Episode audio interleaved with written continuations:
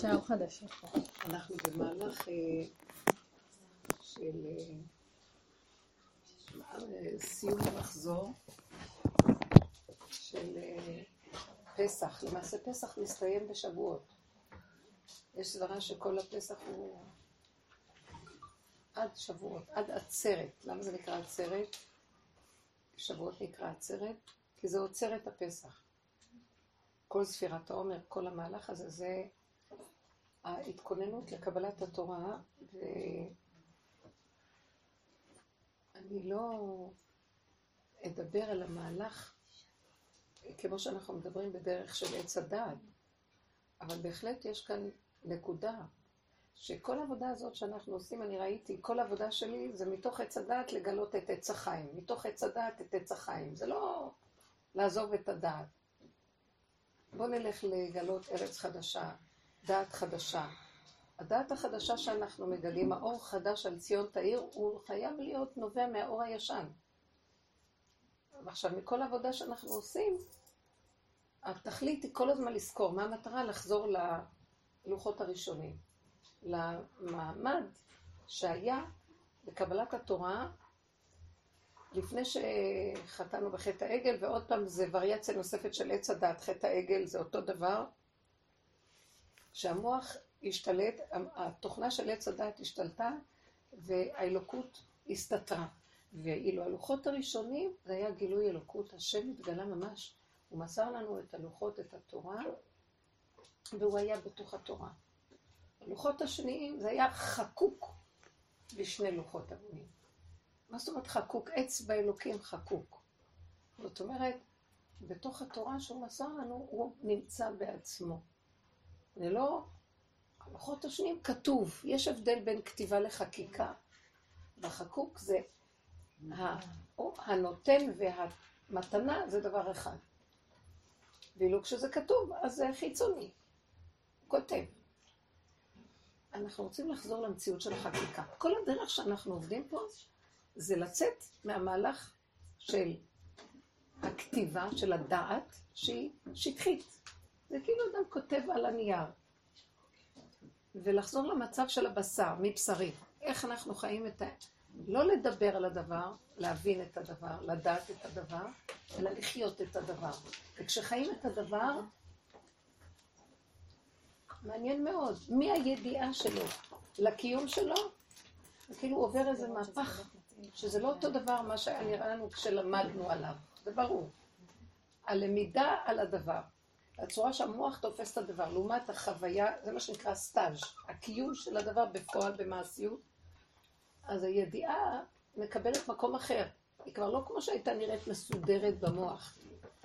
כי האמת של הדבר, הקיום שלו, כדי להגיע אליו מהידיעה, צריכה ליפול למצב של כאילו את מאבדת במוחש את הידיעה. תוהו ובוהו. יש ידיעה, הידיעה לא נראית, במציאות זה לא נראה ככה. אה, בכל מקצוע אנחנו רואים את זה. כשאדם עושה תוכנית של בית, מהנדס עושה תוכנית, אדריכל, אז התוכנית יפה, מסודרת, הכל. הוא למד את כל הנתונים של השטח והוא בונה לפיהם תוכנית. עם כל הנתונים והידיעה שיש לו איך לנצל את כל המצבים בשכל. עכשיו הוא לוקח את המפה ויורד לשטח. כשהוא בא לשטח, ברור שהמפה תקבל שינוי. יש דברים שלא לקח אותם בחשבון, יש מה שנקרא, פתאום נהיה גשם, פתאום נהיה שמש, פתאום נהיה אבנים שבשך שהם לא חשבו שיהיה. מתחיל לראות שגם התוכניות שהם עשו, אז לא מתאימות. הוא חייב לקבל שינוי בצורה שלו. ובאמת, הרבה פעמים אה, אנחנו מאוכזבים אה, מזה שמראים לנו תוכנית, ואחר כך במציאות שכבר אנחנו בפועל באים לקנות, וזה איפה מה שאמרת שיהיה כאן, ואיפה זה, ואיפה זה, זה משתנה. זה עוד יחסית טוב, כי זה עוד נמצא, היום התוכניות הן עוד שייכות איכשהו גם בפועל השכל הוא מאוד חזק. אבל באמת באמת, הרבה דברים בחוויה האמיתית של הדבר, הם מקבלים שינוי. המהפך הזה של השינוי בין צורת התפיסה המוחית של הלמידה לבין החוויה הקיומית של הדבר, זה ההבדל בין הלוחות הראשונים ללוחות השניים. חוקות התורה שיש לנו היום, הם מסועפים מאוד מאוד. הרבה הרבה הרבה חוקים ודינים והרבה סעיפים והרבה חוקות התורה שניתנו לנו במעמד הר סיני, לוחות, שני לוחות אבנים, זהו. שום פרטים לא היה בהם, כמו שאחר כך בתורה שניתנה בלוחות השניים. הכל נמסר מתוך הידיעה בעצמה, הבשר מלמד אותו מה לעשות. החוויה החושית זה כמו שאדם, יש סוג של אה, אינטליגנציה שהיא לא יכולה לקלוט במופשט, רק על ידי החוויה, וכשהיא מתנסה, אז היא קולטת קצת את המופשט ויכולה להתייחס אליו. סוג כזה. וזה חוכמה, אינטליגנציה יותר נכונה.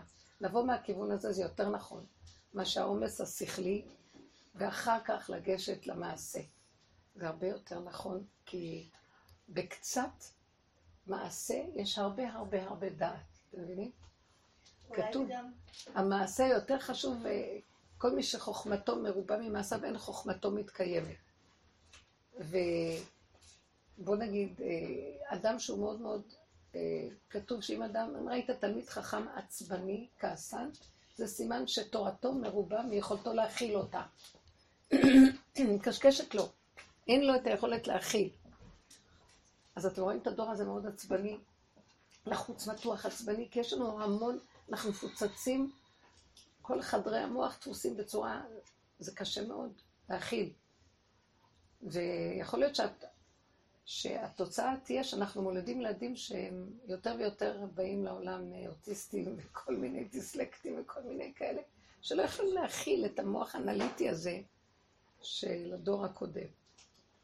כי הם אה, פשוט ליצו אותו ויש שבירה. המהלך השני של מבשרי הוא מהלך יותר טוב. כי הוא אמיתי. כי הוא, הוא במבחן הזמן הוא יותר אמיתי מאשר הידע. ובאמת, אני, אני שואלת, חוץ מזה שיש לאדם כל כך הרבה, תלמידים היום עושים בחינות בגרות על המון חומר, המון לומדים הרבה חומר. והם נבחנים על המון חומר, ואחרי שנייה הם שוכחים והם לא זוכרים שום דבר, ואין להם מזה שום תועלת. יש מרירות מאוד גדולה אצל התלמידים מזה. אבל זה רק דוגמה מהעניין הזה. נחזור לעניין שלנו, שאנחנו רוצים להגיע למהלך היותר מאוזן. שהאינטליגנציה בבשר תתעורר, והיא תדע מעצמה דברים. ויש כוח ש... של החוכמה ש, שקיימת בתוכנו, המוח החכם, שהוא, בואו נקרא לזה גולם חכם, הגולם החכם. החוכמה שלו הרבה יותר גדולה מהחו, מהדעת של עץ הדעת שהוא אינפורמטיבי. הוא מאוד ידעני, אבל לא חכם. חכם, אין חכם כבעל הניסיון. זאת אומרת שהידע בא בגדר ניסיון והתנסות, לא עומד לו לאדם כל הידע שלו. ואילו בחלק השני, שאין לו הרבה ידע, אבל כל דבר שעובר בהתנסות, יש לו, יש לו הכרה מעצמו איך להסתדר עם זה. וזהו חוכמה, וזאת חוכמה גדולה. אנחנו שואפים לחזור ללוחות האלה, לצורה הזאת של החיים. שאין בהם יותר מדי דעת, יותר מדי דיבור, יותר מדי הבנה והשגה, יותר מדי... אה, המוח מתפוצץ מזה. יש בהם יותר חוויה של אמת, קיומית, שלא, באמת באמת, לא נדרש לה באמת כדי להתקיים את כל הדבר הזה. לא נדרש כדי לעזור לרופא, למשל רופא, הוא צריך ללמוד המון המון המון. כשהוא מביא את כל הידע הזה והוא מתחיל לעבוד בסטאז' ולהתנסות, הסטאז' נותן לו הרבה יותר מהלימוד שלו, זה ברור. וכל מיני שטחי חיים אחרים. נמצא שאפשר היה להתחיל, וזה מה שעשו פעם. היו לומדים, היו רופאים, אבל הם, הם היו מיד מתמחים ומתנסים בתוך מציאות החיים, ובתוך זה לומדים את הדבר. אז, אז היה להם הכרה ברורה יותר, במקום עומס כזה, ואחר כך לנסות לשדרג אותו לפה ולחבר ביניהם. זה בזבוז זמן, בזבוז כוח, בזבוז חיים. אנחנו מותשים מהחיים ולא הספקנו לעשות מהם את המהלך הנכון של החיים. כמעט לא חיים אותם. אז זה המהלך שאנחנו, מה שאנחנו נעשה, נתבונן למה אנחנו מתפספסים. אז כל פעם שיש לנו מצוקה במציאות החיים שלנו, והמצוקות לא צריכות להיות גדולות, סתירה. משהו שלא הולך. בדיוק, זה המהלך שצועק, תעצרו, רוצים לעזור לכם. לא להתרחב במקומים שאתם נמצאים. לא ללכת לאיבוד יותר. דוד המלך אומר, טעיתי כשה עובד, אני הולך לאיבוד. חיים גורמים לי שאני הולך לאיבוד. והוא מתחנן להשם שיאסוף אותו ויקבץ אותו בחזרה, להיות חלקו ונחלתו. מה זה חלקו ונחלתו של השם? שזה לא, זה לא דבר רוחני השם דרך אגב. להיות מחובר לנשימה, לחיים, לטבע הפשוט של הקיום. תדעו לכם שיש שכינה גדולה מאוד בטבע, והמוח שאנחנו לומדים, הוא חותך אותה ולא נותן לנו לחיות איתה. ואז מה אנחנו עושים? אנחנו למדנים ויודעים והכל, וחוץ מזה יש לנו גם מחלקה רוחנית. מחפשים איזה מין השם כזה גבוה, רוחני, כי זה צריך להיות כנראה הכי גבוה, יותר מהלימוד, כי הוא השם. אבל זה דמיון, זה לא השם באמת. אתם יודעים, השם נמצא בפעולות הפשוטות של החיים. בחוויות הפשוטות של הקיום, והאינטראקציות הפשוטות. זה קשה לנו לשים, רק עם דוגמאות נוכל, נוכל להמחיש את המצב הזה. אני ראיתי שהתרגילים שאני, הדרך הזאת הביאו אותי לסגור את המוח. רוב הזמן המוח שלי צריך להיות סגור. טיפה הוא נפתח. והוא מתחיל לחשוב על החיים, מה קורה פה ואיך יהיה פה, ולא יהיה כאן ומה התוכנית הזאת. אני מתחילה להיות במצוקה. אני כל כך שנים מתאמנת על זה, שישר אני אומרת לעצמי, זה קורה שהוא נפתח, כי זה תרבות שגורמת לפתיחה. אבל ישר העבודה שלנו לסגור ולהגיד, אני עושה שקלול מהיר. מה יועיל אם עכשיו תחשבי על זה? את צריכה עכשיו את התשובה מהר, או שאת, אם תחשבי את זה יעזור לך, תהררי. אם תהרהרי זה יועיל לך, זה סתם עומס במוח שלך, ותכלס את נמצאת במקום אחר, בזמן אחר, במצב אחר, את לא מכווננת נכון. את לא יכולה להרשות לעצמך לחשוב עכשיו על הדבר הזה. עולה לפניי איזה דבר. ישר אמרתי, אה, אני אתקשר, כי אמרה שהיא תתקשר אליי אתמול והיא תיתן לי קצת אינפורמציה, ואני צריכה את האינפורמציה. ואז אמרתי, בשמה אני ניסיתי להתקשר לאותה אחת, שאמרה שהיא תחזור אליי ולא חזרה. לא היה לי טלפון שלה, אז התקשרתי למישהי אחרת שיש לה את הטלפון. נתן לי את הטלפון, ובדיוק הרכבת הייתה צריכה לבוא, דחפתי את הפתק לאיזה מקום שרשמתי את המספר, אחר כך כשישבתי, לא מצאתי את הפתק. ניסיתי להשיג אותה עוד פעם, והיא לא ענתה לי. ואז אמרתי לעצמי, במילא, את לא רואה שהשם עוצר לך, זה סיבה. את לא צריכה את האינפורמציה, מה שרצית ממנה. כי בתכלס, הפגישה כבר נקבעה. את רצית רק יותר אינפורמציה לצורך הפגישה. והייתה לי מחשבה, בשביל מה אני צריכה יותר אינפורמציה? מה שנתנו לי זה מספיק. את רוצה להתרחב יותר? אז הלכתי על זה, אבל סגרו עליי. תסכימי, אין, זה בסדר, לא צריך. כשרק סגרתי ועזבתי את זה, אחר כך פתאום התקשרו, ואז אה, אמרו לי כמה פרטים נוספים שלא היו בכלל לצורך כלום, והכל היה בסדר. וזאת שהתקשרה וחזרה ואמרה לי את הדברים, ולא היה שום צורך בשינוי הזה בכלל. וראיתי שהמהלך הראשון שהשם אותת לי, את לא צריכה כלום. הוא סגר עליי, אז למה את צריכה עוד פעם להתעקש? כי הייתי עוד בכוח האנרציה של להתעקש. אם הייתי יותר דקה, הייתי אומרת, לא צריך. יש לך משהו, שקלול קטן, יש לך א', ב', ג', איך שזה ככה, זה בסדר, כל השאר, מה יועיל? ואם תדעי, אז מה יהיה לך יותר מזה? זה סתם דמיון. ראיתי את ההתרחבות של המוח בדמיון התרבותי שלנו, שרוצים יותר תחושה שיש לנו עוצמה אם יש לנו יותר דעת, ידע. זה לא, זה לא, לא שינה לי שום דבר. ראיתי שהשם עזר לעצור, זה, לעצור אותי מהמהלך. ואני התחכמתי עליו קצת. הייתי צריכה מהרגע הראשון להגיד לא וזהו. קודם כל שחיפשתי את המספר שלו, שבדרך כלל יש לי אותו, ולא מצאתי אותו. אני אגיד לכם, זה דברים קטנים. התקשרה אליי מישהי שלשום באיזה מהלך, וכשהיא התקשרה, אז הופיע שם. השם הזה היה של אותה אחת שאני צריכה אותה, שחיפשתי אותה, והיא הופיעה תחת שם אחר.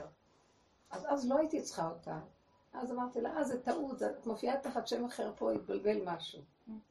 אז מחקתי אותה. ורציתי למחוק בעצם את השם.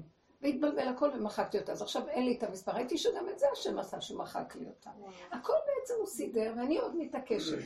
אז אני אומרת, את לא רואה שהוא סידר לך, שאת לא צריכה עכשיו לדבר איתה על זה. הפשטות, מי זה הוא סידר לי? הסיבה. סיבות. אתם יודעים, רב אושר לא היה קורא, הוא היה אומר השם, כי הוא היה חסיד, אבל הוא רק דיבר על המילה סיבה. באמת יש סיבה. השם הוא לא ידוע, אי אפשר לדעת מהו, אינו דמות הגוף ואינו גוף. ולא ישיגהו כל משיגי הגוף. אין, אין לנו שום... הוא מהות בלתי מושגת ומובנת. אז אני לא יודעת להגיד השם, זה לא פותר. אבל כשאני אומרת סיבה... סיבת הסיבות ועילת העילות. איך? עילת העילות וסיבת הסיבות. נו, זה מה הסיבה? מה עכשיו את יודעת? לא, אבל זה נראה לי, הרמח"ל אני חושבת. אז מה עכשיו את יודעת יותר ממה שלא ידענו קודם? אז החלפנו שם בשם, במקום להגיד השם, עילת העילות וסיבת הסיבות. אולי זה קצת מסביר שהוא הסיבה של כל הסיבות. אבל זה עדיין לא מראה לי מי הוא. אני לא יכולה לדמיין, לא יכולה כלום. אז את יודעת מה, אנחנו בטבע, פשוט לנו. תראו איזה פשוט, הנה איך שהוא מתגלה. הסיבה מתגלה, אין לי את המספר. אז לא. זה ההתגלות. כשלא היה מספר, המוח שלי אמר, לא, אבל תנסי אצל האי. ואחר כך היה לי מחשבה, זה, זה לא כזה חשוב. לא, אבל היה לי כוח אנרציה שכן חשוב. אז אמרתי לעצמי, את רואה? הוא סגר עליי מכל הכיוונים, ואז נזכרתי באתמול שמחקתי את השם. והכל היה פשוט, אמרתי, את לא צריכה לדעת, את לא צריכה לשאול, הכל בסדר איך שזה ככה. זה לא משנה שום דבר. עכשיו, השם עכשיו בשבילי היה הסיבה שהסתובבה, והוא מתלבש בטבע. אתם יודעים שהשם האמיתי בטבע, אתם יודעים, זה הלוחות הראשונים. הלוחות הראשונים לא היה רוחני, השם היה הכל בטבע. הכל התגלה בטבע, בתוך החושים. והבן אדם ידע. והוא לא הלך לחקור מי זה השם. הייתה לו התפעמות של, וואו, יש כאן משהו שמנהל, מוביל, מסדר, ואני נכנע לו, כי הוא אינטליגנציה שאני לא יכולה להכיל אותה, אבל היא קיימת. מספיק לי. דרגות מסוימות שאני נכנע לה, בדרגות מסוימות הוא יכול, ככל שנכנעים, אז אנחנו, הוא מתגלה עוד יותר. הוא בעצם כשנכנעים ולא רוצים יותר לחקור ולדעת, נכנעים לסיבה, הוא מחזר אחרי האדם לגלות לו, להראות לו עוד איזה פן מוסתר, כמו משה רבנו. משה רבנו חיפש את השם הרבה. כל, כל, היה לו עץ הדת מאוד גדול. והוא חקר וחיפש ודרש והכל. בסוף הוא ראה שאי אפשר להשיג אותו. אז הוא החליט שהוא לא רוצה יותר לחפש אותו. הוא הלך, הוא ראה את הצאן במדבריות. הוא לא מחפש אותו, אבל הוא חי במין אמונה של, הכרה של קטנות האדם, קטנות. הוא הגיע לענווה מאוד מאוד גדולה, שכלום לא שייך לו פה. ומה הוא, אין לך עסק בנסתרות. עכשיו שמתגלה לו הסנה הבוער במדבר, הוא מתפעם, ופתאום בוקע מזה קול של השם. אז הוא נבהל. הוא אומר, בעצם אני לא מחפש שום תפקידים, ואני לא מחפש להסתבך עם אלוקות. מפחיד אותי התפקיד שאתה שולח אותי. אני, אני אגיד לכם את האמת, שאני מסתכלת על הקול של השם, ש... תדעו לכם מה זה, מה, מה זה קול של השם. בתוך המוח של משה רבנו זה הופיע. אני בטוחה שאם היה עומד לידו מישהו לא היה שומע. זה בתוך המוח של משה רבנו עצמו. זו מחשבה שהייתה לו חזקה, שתופס דיבור חזק במחשבה. שהוא רואה מה המחשבות הקודמות שהיו לו, לעומת עכשיו, אז זה לא אותו דבר. אז הוא יודע שיש כאן נקודה, אבל עדיין הוא לא ידע מה זה. הנקודות האלה, אחר כך הוא, אז שהוא לא רצה ללכת, עוד יותר התגלה בעוצמה. כי כשאדם בורח מזה, בזכות ויסתר פניו מהביט כי ירא מהביט, אז בזכות זה שהוא הסתיר את פניו, אז השם האיר לו פנים וגילה לו את פניו, כן, פנים פה אל פה הדבר. אני רוצה לומר שבעצם האמת הפשוטה נמצאת בטבע, האלוקות הפשוטה נמצאת בטבע, שכינה שוכנת איתנו בטבע. הלוחות הראשונים, מטרתם פשטות, לקיים את המצוות בפשטות. שימו לב מה זה עץ הדת. סבך של דעת, והבנה והשגה ופרשנות, וספריות, ונכתבים דברים על דברים, ועוד ועוד ועוד, ואנחנו עפים על עצמנו מתרחקים מהפשטות של מצווה, ובתוך המצווה שניתנה לנו יש גם כוח אלוקי לקיים אותה. אנרגיה שמתאימה למצווה שהיא מחזיקה את עצמה ומקיימת את עצמה מעצמה. שמתם לב מה אני מדברת עכשיו? לא צריך לעבוד קשה, לא צריך מלחמה, לא צריך התגברויות, קיום פשוט. שים לב מה עשה לנו עץ הדת. ניתק אותנו מהמקום הזה של עסקת חבילה, שהוא נותן לנו מצוות. וואי, זה המון מצוות. אמרנו נעשה ונשמע. למה? כי ראינו שבתוך המצווה יש גם את הכוח שצ... שמפעיל אותה. מה אכפת לך? הכל עסקת חבילה מוכנה. את באת לעולם להתעסק. הנה עיסוק טוב, שמעסיק את עצמו מעצמו. מיני הוא ואיזה מתעסק, ואין שום בעיה. אז אמרו, נעשה ונשמע, מה הבעיה? אחר כך שחזר המוח הרגיל למקום, הכל נראה להם משהו נורא ורצו לברוח. כי המוח הזה, אנחנו חיים במוח שהוא מבהיל אותנו. הכל נראה לנו גדול, מבהיל, קשה. מצד אחד, מצד אחד אנחנו כמו פתאים רצים, מצד שני, כל דבר הכי קטן נראה לנו, וואי, מסובך, איך נעשה, לא נעשה, מה קרה? העצה היא הוצאה, אנחנו רוצים לחזור ללוחות הראשונים, למקום שיש גילוי שכינה בתוך, בתוך התורה. זה נקרא הלוחות הראשונים, ושזה יהיה קיום פש, פשוט. אני רוצה לקיים שבת מתוך פשטות. אני רוצה לקיים מצוות, פשטות. אני גם לא רוצה לקיים מצוות. מצווה מתקיימת מעליה, היא גם מחזרת אחריי והיא באה לפי הסיבות. אני לא חושבת בראש מצוות, מצוות, מצוות, מצוות. לא חושבת ככה. אני אדם נושם, כמו שהפרח נושם, והעץ נושם, וכל הבריאה נושמת. ועכשיו דרכו עובר משהו. אז עכשיו המהלך הזה, שימו לב שהתנתקנו ממנו, המוח שלנו עמוס. הרבה מצוות. וואי, אני לא חושבת על מצוות. מצוות, בוא נעשה מצוות.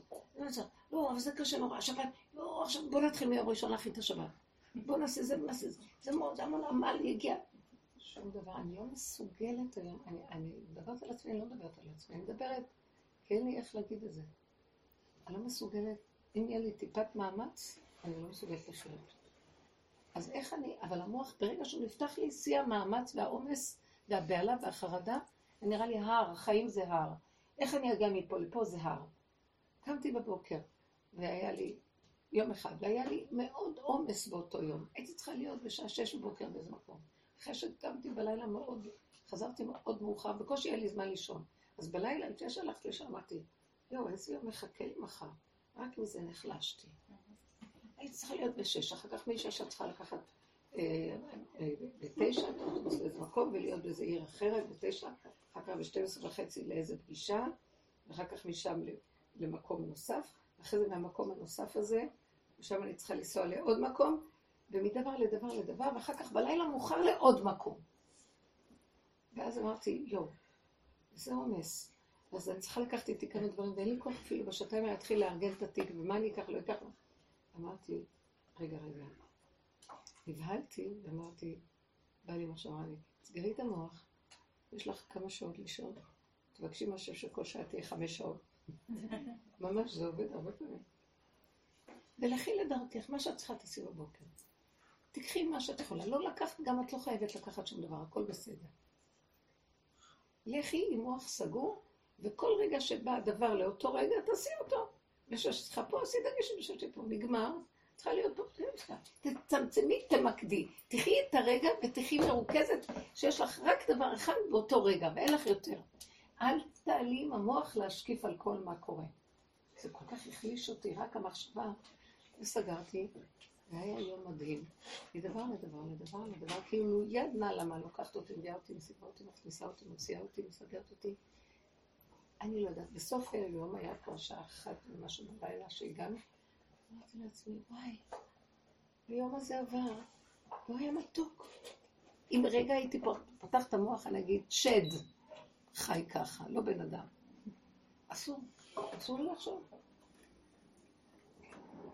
אני רוצה להמחיש איך אנחנו יכולים לעקוף את הסבל הזה של המוח ולהתמקד בכאן ועכשיו עם הנקודה הקטנה ולחוות, לקחת את האידיאל, לשים אותו בבשר. ההפך, היא צריכה להיטמע בתוך הבשר, כי אם היא תשקיף ולא תהיה בתוך הבשר, הלך עליי. היא עושה לי את האיסורים והחיים בלתי נסבלים. אני רוצה דוגמאות מהכיוון הזה. זה נקרא לחזור ללוחות הראשונים. ובכל היום הזה היו מלא מצוות. הוא זימן לי דברים בתוך זה, זה לא היה קשור אליי כלום. יש יש כאן נושא של אה, להביא אמת ולהביא שקר. זאת אומרת, יש בראש הרבה הרבה מחשבות. ובאמת, הרבה פעמים אני חושבת לעשות איזה מצווה מסוימת או זה, אבל כאילו, אני לא יכולה להקשיב למחשבה הזאת. את לא יכולה מה? להקשיב, למ- להקשיב למחשבה שאומרת לי, לא, כאילו, יותר כיף לא לקיים מצוות, יותר נוח. זה לא, תראי איך המוח חושב. את עכשיו מדברת על נקודה קטנה לך, יותר נוח לך לא לקיים מצוות. אני לא מדברת על מצוות, עכשיו נוח מדברת על נקודה קטנה. ובלי ברכת המזון ובלי ליטול ידיים, יותר את רואה, נוח. אבל את לא מדברת על כל זה. תגידי, אני אומרת לעצמי כרגע, כרגע בא לי מחשבה. אני לא רוצה ליטול ידיים. נניח, אם באה מחשבה. עכשיו, את, למה את הולכת על ארוחת, על, על ברכת המזון? עכשיו את בנטילת ידיים בכלל. שמתם לב מה המוח עושה? אה, אל תתלי ידיים, אל תלכי ברכת המזון, גם אל תעשי זה, ומחר גם תלכי לכאן, ומחרתיים בכלל, אז תהיי כבר גויה, ערבייה. אז המחשבה הראשונית הייתה, אין לך שחליטו לי. קחי את המחשבה ותגידי, ריבונו של עולם.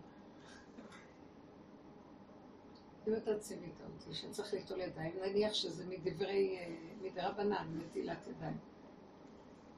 אז תרחם עליי, שאני ידיים. אני לא נוטלת. אתה זה שמסדר נטילת ידיים. תעזור לי. עכשיו תראי, כשאת חושבת על הדבר ומקשיבה לאותו קול שבא מהמוח, הוא יבלבל אותך ויהיה לך מלחמה. כשאת סוגרת את המוח, את לא תדעי איך הרגליים שלך יובילו אותך לכיור, ואת תתלי ידיים, אין בזה שום מאמץ, ושום עמל, ושום כלום.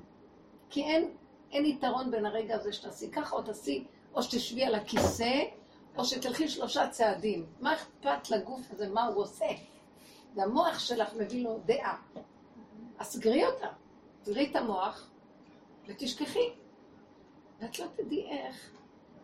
אני אומרת לך, הרבה פעמים שזה קורה לי, היהודי מאומן כבר ללכת לכיור. הוא לא רוצה, הוא לא חושב שזה קורה לו. אבל אם הוא יישאר עם המוח פתוח, המוח הפתוח ומה עם מצוות יהיה אנשים מלומדה קלקל שלא לו. וישדוד אותו, ויכניס אותו למצוקה ומריבה. אבל מה עם מצוות אנשים מלומדה? אנחנו לא רוצים לעשות את המצוות. מצוות אנשים מלומדה זה לא מה שעכשיו אני אומרת. אני עכשיו אמרתי גולם. ואת כן, עוד הכניסה את הקדוש מצוות ברוך הוא אנשים לתוך מלומדה. הלא אתם יכולה, יודעים אין מה לי זה כוח. מצוות אנשים מלומדה? זה- שאני הולכת איתו לידיים בלי לחשוב, לא? זה עץ הדעת. לא, לא? לא. מצוות אנשים מלומדה זה שאין לך כוונת הלב. זה נקרא מצוות אנשים. את יודעת בדעת שאת הולכת לעשות מצווה, אבל את לא מכוונת, אין לך שום כוונה לדבר, אין לך... זה נקרא מצוות אנשים מלומדה. תבדילו. כי כשאנחנו הולכים לעשות מצווה, אני... אה, אני מפחדת מהמזגן, אז רק רגע, אני אשים לי איזה שעה, כי יש לי פשוט התקרבות במיתרי הקול. אני לא אכפת לי. אולי תעשו את זה נמוך קצת. אני אסביר לכם מה ההבדל. אני אשתה ואני אוכל קצת. סגרי את המוח ותאכלי. הרבנית על 25 זה לא כל כך קורה. רק עברור. איך, איך? זה רק עברור, זה לא כל כך קורה, בסדר? אם זה עברור זה בסדר. לא תקשיבי. זה 25. מה זה מצוות אנשים מלומדה? זה שיש דעת, מהמילה מלומדה אני יודעת. יש דעת, ומלמדים את הדעת מה צריך לעשות. אז אני עושה מצווה עם הדעת. חייבים ללמוד, אם אני לא הייתי פותחת שולחן ערוך, לא הייתי יודעת שיש את המצווה הזאת. אני מבטיחה לך שהיה? משהו שהיה מלמד אותך. אבל את קופצת, תקשיבי עד הסוף. אז באו החכמים ואמרו, נכון שאנחנו עכשיו תחת חוק עץ הדעת, ואנחנו צריכים לדעת מה אנחנו צריכים לעשות. אז אנחנו משתמשים בדעת. רק במקום שזה יהיה מצוות אנשים מלומדה, שהדעת שלך יודעת שאת עושה מצווה, אבל אין בה חיות. אז שיהיה לך כו- התכווננות, נכון? עדיין כשיש לך כוונה, כשאת עושה מצווה ויש לך כוונה, עדיין זה עץ הדעת. זה לא איפה שאנחנו מדברים. זה מוח שגם מפמפם לעצמו לכמה דקות את הלב, מחליט שהוא צריך להחיות את עצמו, ואומר, יהי רצון, לשם ייחוד. את מבינה? זה עדיין הדעת. לא לזה אני מתכוונת. כי אני מלמד את עצמי להתרגש. אז זה נקרא מצוות אנשים. קודם כך, מצוות אנשים מלומדה, זה מצווה שאנחנו מקיימים אותה, כי אנחנו יודעים. עכשיו אמרו, כן, אבל בכל אופן צריך קצת להחיות אותה. אז בואו נכניס בה רגש, או נכניס בה איזה כוונה. אני לא מדברת על זה, זה הלוחות השניים. הלוחות הראשונים זה, אם אני סוגרת את כל המחלקה של הדת. תדעי לך שאני ראיתי שלא צריך, קודם כל, הרבה דברים ירדו ממה שחכמים נתנו לנו לעשות כדי להזכיר לנו. כי אנחנו בתרדמת של, של האמת. אבל באמת, אני שמתי לב הרבה פעמים שאם אני מקשיבה יותר לחושים שלי, אין לי מלחמה. הגוף אומר מה לעשות. זה לא הגוף, נפש. ואם אני מצרפת את המוח, יקשה עליי ליטול. יש לי מלחמה. יש לי מרדות, לא רוצה, מרדות באה מהמוח. וכשאני לא חושבת, לא כלום, בפשטות שאני אלך בלי לחשוב. זה כמו שיהודי יש לו איזה הרגלים פשוטים קיימים אצלו. זה לא נקרא מצוות אנשים מלומדה. זה נקרא גולם, גולם חכם. הגולם שלו יודע מה לעשות. אין לכם, אין לכם אה, ניסיונות כאלה, או מה שנקרא דוגמאות מהחיים, שבלי לחשוב, אתם יודעות מה צריך לעשות, או בלי להיות מכווננות לדבר. אין מצבים שלא מפעילים את המוח. באוטו, הרבה פעמים זה קורה. בנהיגה. יפה. נהיגה, אני מגיעה למקום ואני אומרת, זו וואי, דוגמה טובה. איך הגעתי לפה? איך, מה היה בדרך? מה עשיתי? איך זה הביא אותך פניתי? למקום בלי שאת אמרת. אה, אוטומט. זה קורה וזה מפחיד אותי. כן, זה מפחיד כי התודעה שהיא נדלקה היא נבהלת, אבל באמת, אם, תדעו לכם, שהגולם, כשהוא נוהג, הוא יותר בטוח, מה שכשהמוח של האדם פתוח הוא נוהג. כי הוא מתוכנת טוב. הוא יודע טוב את התפקיד שלו ולא צריך לבלבל אותו. אותו דבר התורה, התורה של הלוחות הראשונים. היא חקוקה בבשר והיא יודעת הכל, המוח מפריע לה. עכשיו שאנחנו צריכים, הפעלנו את המוח, עכשיו את צריכה להסתבך עם המוח. עם הכן ועם הלא, והמלחמות ביניהם, וידע ופרשנות, והספק ביניהם, וכל מיני דברים. נכון או לא? אנחנו חיים ככה. ואיפה הרצון פה? כאילו אין רצון? או שבעצם אנחנו לא מדברים בכלל לא. הרצון נמצא, צריך לא שהוא יהיה פה, הוא צריך לחלחל לבשר. ואז הבשר רוצה. לא. תבינו את המהלך הזה, זה לא הדעת, יש בה רצון והיא משגעת הבן אדם, וזה הופך להיות שהבן אדם כל רגע רוצה משהו אחר. ואז הוא, הוא לא יכול להכיל את הרצונות שלו. הוא צריך לקחת את הכוח של הרצון ולהפנים אותו לתוך מציאות הבשר. והבשר ירצה. זה, זה, דחפים פשוטים קיימים שהם טובים. ואם היינו מקשיבים להם, למשל, אני חושבת שטראמפ יש לו, למשל, הוא פה בארץ, הוא כבר נסע אולי, יש לו חושים אינסטינקטיביים, עסקיים, בריאים. ואין לו שכל הרבה בהם. והוא מצליח מאוד בעסקים. אני חושבת, אני מנסה את הדוגמאות. לכל אחד יש משהו בחושים שלו שהוא מקצועי בהם, ואם נפתח את המוח אנחנו מפריעים. זה באינטואיציה אמהית, יש את זה שבאה הפסיכולוגיה וטיפת חלב וזה וזה שעשו לנו שטיפת מוח אחרת ממה אנחנו שהיה. כאילו סוגרים על דברים שהם קיימים, ברורים, ואנחנו, כי זה לא יפה שלא נדע ולא נגדיר ולא נגיד שמות ולא נרשום שכך וכך למדנו. אנחנו מאבדים את החיות האמיתית ואת המקום היותר אה, קיים. בייחוד. אנחנו כנשים, תדעו לכם. אבל איך את מחזירה את הביטחון בזה? שזה קיים בך. הביטחון הוא גם חלק בתוך המקצוע עצמו. בתוך הורות, החוש הורות. עצמו יש ביטחון. ומה גורם לאדם שלא יהיה לו ביטחון? שהוא רואה אדם דעתני גדול פה, מלא ישות עצמית, וזה גורם לו פתאום, כי הוא מחצין והוא מוציא את הכל החוצה בצורה כזאת. יש לו ביטחון במה שהוא יודע לעשות, אבל השני מחליש לו את הביטחון על ידי העזות של החיצוניות. הבנתם מה אני מדברת? כשהבני אדם הם טובים, פתאום הוא עומד ליד מישהו שמחשב, שחושב את עצמו שהוא משהו במיוחד. זה שהוא טוב והכל בסדר, הוא לא ירגיש נוח לידו. הוא כבר יטיל ספק בעצמו. כי ההוא הצליח להחליש לו את נקודת האמת הפשוטה הקיימת לו. ואנחנו רוצים לחזק את אותה נקודה ולצפצף על כולם. כל אלה הרשעים שהם לא נותנים לחיות באמת, והם חושבים שהם והם והם, והם שולטים על כולם. על ידי כוח הזרוע, זה מה שנקרא. כי כל העם צריך להיכנס בחזרה ללב, ויהיה לנו לב חזק, וכל אחד יהיה בתוך הנקודה שלו באמונה פנימית שהוא יודע מה שהוא, ולא יתבלבל מאף אחד, כי יותר מדי מקשיבים אחד לשני, והכל מתבלבל כאן יותר מדי, ואז תראו מה שיצא מתוכנו. כל אחד בשטח שלו, בדלת אמות שנתנו לו מלכות בו, יהיה המלך הכי טוב למלכות של עצמו. ואף אחד לא יכול להגיד לו מה לעשות. איזה טיפשי זה שאימא צריכה ללכת לשאול מישהו איך להיות אימא. וכל אחד במקצוע שלו רץ לסדר איך. למה? כי אם היא הייתה באמת ממוקדת, גם האינפורמציה, יש דעת שצריכה, לכל דבר צריך את הדעת, אבל לא צריך הרבה. כי מתוך עצמו החוכמה נובעת, הרמב"ם היה רופא גדול וחכם מאוד. לא למד בבית ספר לרפואה. והוא למד אצל, בטח פרקטיקה, אצל אדם אחר, זקן, שלימד אותו רפואה. לימד אותו אפשרות כזאת. יש מקום ללמוד דברים, אבל מתוך ההתנסות המעשית.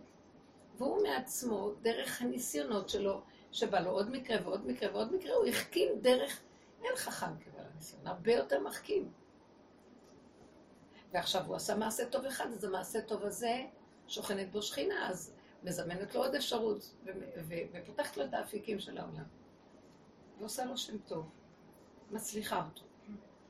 זה קומבינה שבעצם בתוך האדם נמצא כוח שרוצה להיטיב, שהוא יודע מעצמו, הוא חכם, שיש לו עזרה מהמקום היותר גבוה ממציאות האדם, הכוח האלוקי ששוכן בתוך הבריאה, ויכול לעזור לאדם שהוא לא אלוקי, אבל הכוח האלוקי ששוכן פה יכול לעזור לו.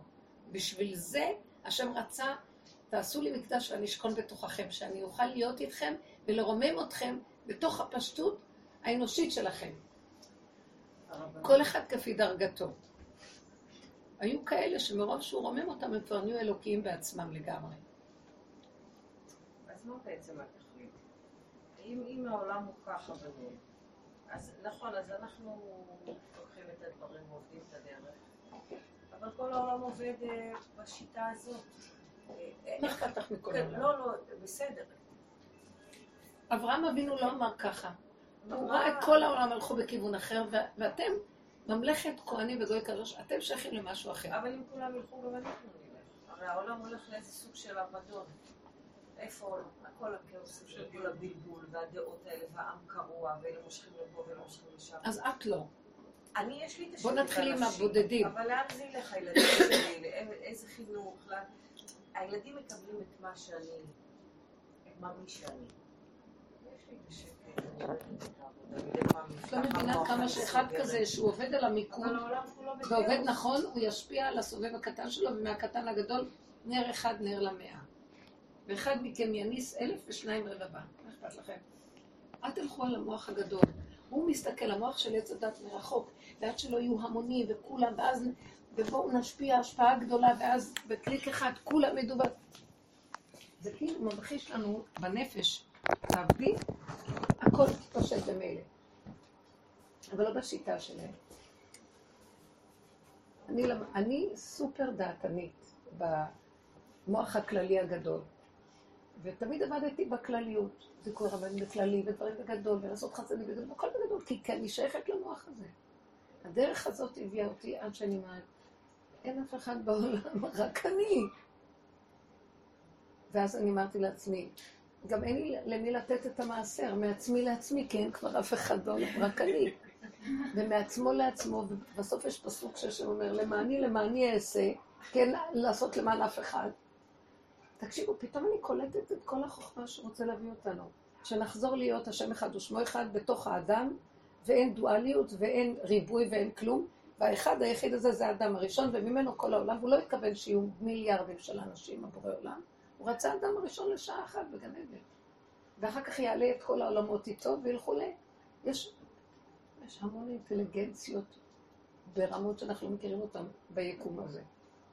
אנחנו שוכבים פה בעמק הבחיים, הדמיון הדפוק, וסופרים את האנשים, ויש, אה, יש מיליארד? זה טוב. כמה הגיעו לשיעור? אה, הגיעו רק זה, אה, זה לא. אחד שווה את כל העולם. הוא לא צריך יותר מזה. הא- האחדות הזאת של מיני ובי בצמצום גדול זה בורא עולם. אם אני יכולה כבר להבין מה זה. הם, השם גדול. זה לא נכון, השם מאוד קטן, השם הוא, הוא הכי קטן. הוא ננו-טכנולוגיה, את יכולה להבין את זה? הוא החלקיק של הגרעין הכי קטן, והוא מכיל הכל. את יכולה להכיל את הדבר הזה? זה נקרא, זה, זה, הקטן הזה יש בו הכל. למה השם אהב אותנו? כי אנחנו המעט מכל העמים. למה? כי המעט הזה מכיל את הכל. למה הוא אמר ללבנה, לכי מעטי את עצמך? כי היה מוח גדול. היא הייתה חמה. ואמר לה, לכי תתקטני. כי תהיי חמה, תהיי לבנה, ובתור לבנה את גם חמה. את מעט המחזיק את המרובה. כי היא לא השתנתה, היא נשארה חמה, אבל התמעטה. הבנתם מה אני, מה אני אומרת? יש לה את הגרעין של החמה. אבל מה? היא התמעטה ללבנה. שיש לה את הכוח האנרגטי של החמה. היא לא, היא לא שינתה. היא לא שינתה צורה, היא פשוט התמעטה. למה הוא לקח את הלשון התמעטה? היא הייתה גדולה והיא התמעטה. זאת אומרת, הגדול נשאר, אבל הוא נהיה קטן. אני מסברת לכם את האוזן. זה מעלה הרבה יותר גדול מגדול שנשאר גדול.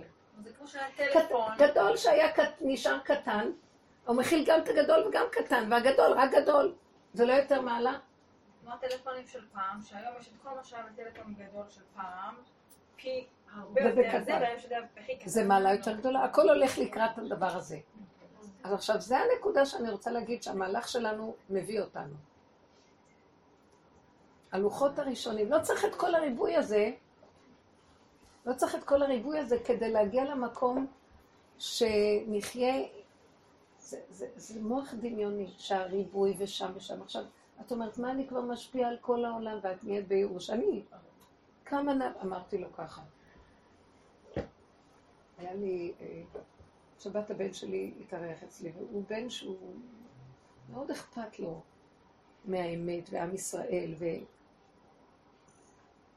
אז אה, יש לו איזו התפתחות עם איזו קבוצה חדשה של אנשים שכן רוצה להכניס בעולם החרדי אה, תודעה של, של גאולה, אבל ברמה, הליטאים הם לא חסידים, זה לא, אבל זה סגנון אחר. שבתוך התורה, אבל שיכירו את כל המהלך של האמת בתוך הגמרא, בתוך התורה, בתוך זה, אבל שילכו ולא יישארו עם הצורה הזאת, איך שאנחנו נראים. אז אה, יש להם איזה כנס, ואז דיברנו על הכנס הזה, אז אז פתאום הוא אומר לי, אבל... אומר, זה מאוד קשה לשנות את המהלך בעולם החרדי, מאוד קשה לשנות את התפיסה. זו תפיסה מקובעת והיא מאוד קשה. אנחנו בתוך העולם החרדי עצמו, וזה קשה. אז אמרתי לו, אז זה לא מייאש אותך? אז הוא אומר לי, כל כך דבר חכם הוא אמר, הוא אמר, אני צריך לעשות את שלי בקטן. ואם השם רוצה שזה יהיה עוד 80 שנה, שיהיה עוד 80 שנה. אני צריך לעשות את שלי בקטן. הסתכלתי עליו לרגע, הוא אמר את הדבר הכי חכם. אני עוד ניסיתי להגיד לו, תראה, כמה קשה הם מוצאים עלונים, הם מוצאים חומר, הם מסבירים דברים מאוד יפה, ומביאים הכל מתוך הגמרות והמצוות, את הנקודות שלהם, איך לשנות את התודעה לכיוון של אמת, ופשטות ויושר. והם טורחים על זה, אז אמרתי לו, תראה כמה אתם טורחים, ומאוד קשה. אמרתי לו, כמה הגיעו לכנס? הלכתי עם הראש של הגדול, בצחוק אני. אומר לי, זה לא חשוב כלום, חשוב שאנחנו מתמידים, ואם זה עוד 80 שנה, שיעשו שנה, מה אכפת לי? נתמיד ונעשה, וזהו. מאוד הערצתי את ה... ואז, ואז, ואז הוא אמר, אז אנחנו בחינה של, אנחנו, אמר, השם מתגלה איפה שאנחנו כמו גולם שלו, לא יותר מדי מרימים את הראש לראות כמה חרשנו, כמה זרענו, מה עוד נשאר לנו, ואז בדרך מתייאשים ולא מתייאשים. מתמקדים כאן ועכשיו עושים, מאוד נהניתי מהתשובה שלו, וראיתי שבעצם זה ככה. אם הוא יגיע למקום הזה, ייכנס אלוקות בגולם, והאלוקות, טיפת האור של אלוקות תשנה את כל העולם. ובשניות הכל יכול להשתנות. אתם מבינים? זה לא כמו שאני חושבת, כמה באו, ואיך יהיה עוד. כמובן שאנחנו באותו ראש, אבל רציתי כאילו לגרות אותו, לראות איך הוא יענה לי. הוא ענה לי מאוד יפה. שאנחנו נהיה הגולם שעושה את הדבר, ובתוך הגולם זה יכול בשנייה אחת להיכנס הכל להסתדר. זה לא עסקי, זה לא ענייני. אנחנו עושים את הנקודה שלנו, לא להתייאש. זה מאוד יפה, ברור. אותו דבר, זה מראה לי אינטליגנציה שהוא, יש לו אינטליגנציה מעולם האצילות, זה עולם האצילות קטן, זה האדם הראשון. השם שם אותו בגן עדן, שעה אחת, לתקן תיקון קטן. זהו. וכל העולמות עולים יחד איתו. השם עובד על הקוד, על ה... על הלוח בקרה עם נקודה קטנה בקוד להזיז אותה. הוא לא צריך את כל התזוזות והתנועות. הרבה יותר חכם. למה שלא נעבוד ככה גם כן? אבל המוח כאן שלנו לא עובד ככה. הוא עובד שם ורחוק וגדול ונופל וקם וייאוש. ו... כי כמו שאת אומרת, אז אני אלך לצעד עם אלוהיך, אז אני אלך ברחת מדי, לא, את יודעת מה, אני לא אוכל. ואת... מה קשור זה לזה לזה? בשניות שאת סוגרת את המוח, את נוטלת ואת לא יודעת איך נטל. מה עניינך? עניינך לא מה יהיה, איך יהיה, לא יהיה. עניינך כרגע לעשות ככה. ומה אכפת לכם, תעשי ככה, או תעשי ככה, או תעשי ככה על השולחן, או שתקלפי גזר. מה ההבדל לך? לא חשוב כלום. שמתם לב מה הוא עושה לנו? מה? אין לי כוח ליטול ידיים, ועוד פעם ברכת המזון. ואם לא תתלי ידיים, לא תברכי ברכת המזון, תעשי דברים אחרים. אז מה אכפת לך מה תעשי? שמתם לב איך הוא, הוא מוריד את הבן אדם ומחליש אותו? כי יש לו מה להגיד. מי שואל אותך בכלל? לא רוצה להקשיב לך, תסגרו את המוח. בואו נעבוד על לסגור את המוח. אבל לא לתת לו. למה צריך אותו כדי לחשוב? ואני רואה איך כל רגע הוא בא לשדוד אותי לחשוב. אני לא צריכה לחשוב, אם אני חי את הרגע, אני לא צריכה לחשוב. יש רגע אחד שבא לי איזה שאלה, עניין, לעשות, לעזור למישהו, נקודה, אני רואה איך זה הולך, הולך, לא הולך, מדברים, פתאום אני רואה באמצע הדיבור מישהי הולכת, מישהו בא, אני אומרת, הדיון נפל, אין לו עניין, נגמר. אין לו אנרגיה, אז מה? לא להיות כפייתי עם המוח, לא, אחד ועוד אחד שווה, בואי תני לי תוצאות, וכן, לפי הסיבה, הסיבה נותנת לזה פעימה וחיות, מדברים, לא נותן שלום. אם נשים לב לפעימות של מציאות החיים, נראה שהדברים מתחילים ומסתיימים מעצמם, ורק אנחנו עוד נשארנו עם איזה המשך שאנחנו לא יודעים לאן זה. זה סתם המוח עושה את זה. זה מוח תוכניתי שיש לו עבר ועתיד, והוא כל הזמן ממשיך. הבנתם מה אני מדבר? זה מוח של עץ הדת. אני מאוד עייפה ממנו, הוא מוביל אותנו לאבדון והוא מבלבל אותנו. הוא אחראי על כל הצרות שיש לנו, על כל הכאבים, על כל ההתרחבות בגוף, בנפש, בצרות, בכל דבר. הוא, הוא המותרות, הוא פשוט צוהר או תחת מותרות. כאילו, גם טוחן וגם משגע. ומה צריך אותו? עכשיו, צריך להפריע לו. כל פעם שהוא בא ותופס לך מקום, תרגישי את המצוקה שזה עושה, כי זה יוצר הרגש. אז תמשכי לו את הזקן למטה ותגידי לו, שב פה איתי כאן. לא בשמיים היא. עד שלא תשאירי לו שערה אחת בזקן. תתלשי לו את הזקן. אין מה לעשות, את חייבת להפריע לו, להפריע, להפריע. בואו תיתנו דוגמאות. כן. כן. שמה, תכף, שמה גם. כן. כן, אה, ביום שישי שמעתי איזשהו שיעור של איזשהו רב אה, על זוגיות. זה היה שיעור מאוד, אה, כאילו, היה משהו מאוד שהרגשתי שהוא אמיתי בשיעור, כאילו, הוא דיבר דברים מתוך התורה, וכאילו על איך זוגיות צריכה להיראות. ומצד שני, כל הזמן שמעתי... אין בושה יותר גדולה מזאת, כי זוגיות שלך היא לא כמו שלי ולא שלה, כמו לא, שלה, כמו שלה, וזוגיות זה הדבר הכי פנימי וצנוע, והכי נורא זה להתחיל ללמד את כולם איך היא צריכה להיות. כי התכונה של זה לא כמו זה, והזוג הזה יש לו מיוחדות כזאת, וזה זה לא נורמלי. זהו, וכל הזמן כאילו שמעתי אותך בראש, וגם כאילו ראיתי את ה... שזה מצד אחד כאילו כן מעורר איזושהי נקודה, מצד שני זה גם באמת יכול להעלות המון אה, תסכולים, והמון אה, כאילו, כאילו מצייר איזה... זה סיפור מפריע. כזה. זה לימוד תוכניתי, והוא מפריע לבשר לקיים את מה שהוא יודע בעניין שלו לפי הנתונים הקיימים שלו כאן ועכשיו. ויש עוד עשרים אלף כאלה. כן. כל אחד אז- יגיד אחרת. אז זה העולם התוכניתי הידני של עץ הדת, זה תוכנה כזאת. מה אכפת לנו מה, מה יש בעולם ומתי זה ייגמר? אנחנו לא. רגע, אז מה לא תוכניתי? שכחתי פתאום. ברצינות. במקום ללכת לשמוע על זוגיות וללמוד, ואז תגידי, אה, אני איישם את זה, זה לא נכון, זה לא עובד, המון הלכו, המון ייעוצים וזה. אנחנו מציעים פה, שקודם כל תלמדי להיות זוגיות עם עצמך. מה זה זוגי עם עצמי? שיהיה לך שלום בנפשך, מחוברת טוב עם הנפש שלך. מה יביא אותנו להיות מחוברים עם נפשנו? שיפול אותו כוח של מסטין ומקטרג שיושב פה, מבלבל אותנו, והוא מפריד אותנו, והוא מר- מרבה אותנו, ועושה לנו, אנחנו אה, מרבה, רגליים כזה, או מרבה ראש, ראשים. ואז את מבולבלת, אני לא רוצה אותו. אם אני מתחברת כאן ועכשיו למציאות שלי, עכשיו שיהיה לי נעים וטוב, שמח לי, אני שואפת למינימום אה, מלחמות עם עצמי, מינימום סתירה ומינימום אה, מצוקות. אבל יש. עכשיו את כלי נפלא לזוגיות. כל מה שבא לקראתך את מחייכת אליו. וכיף להיות איתך. מה דעתכם?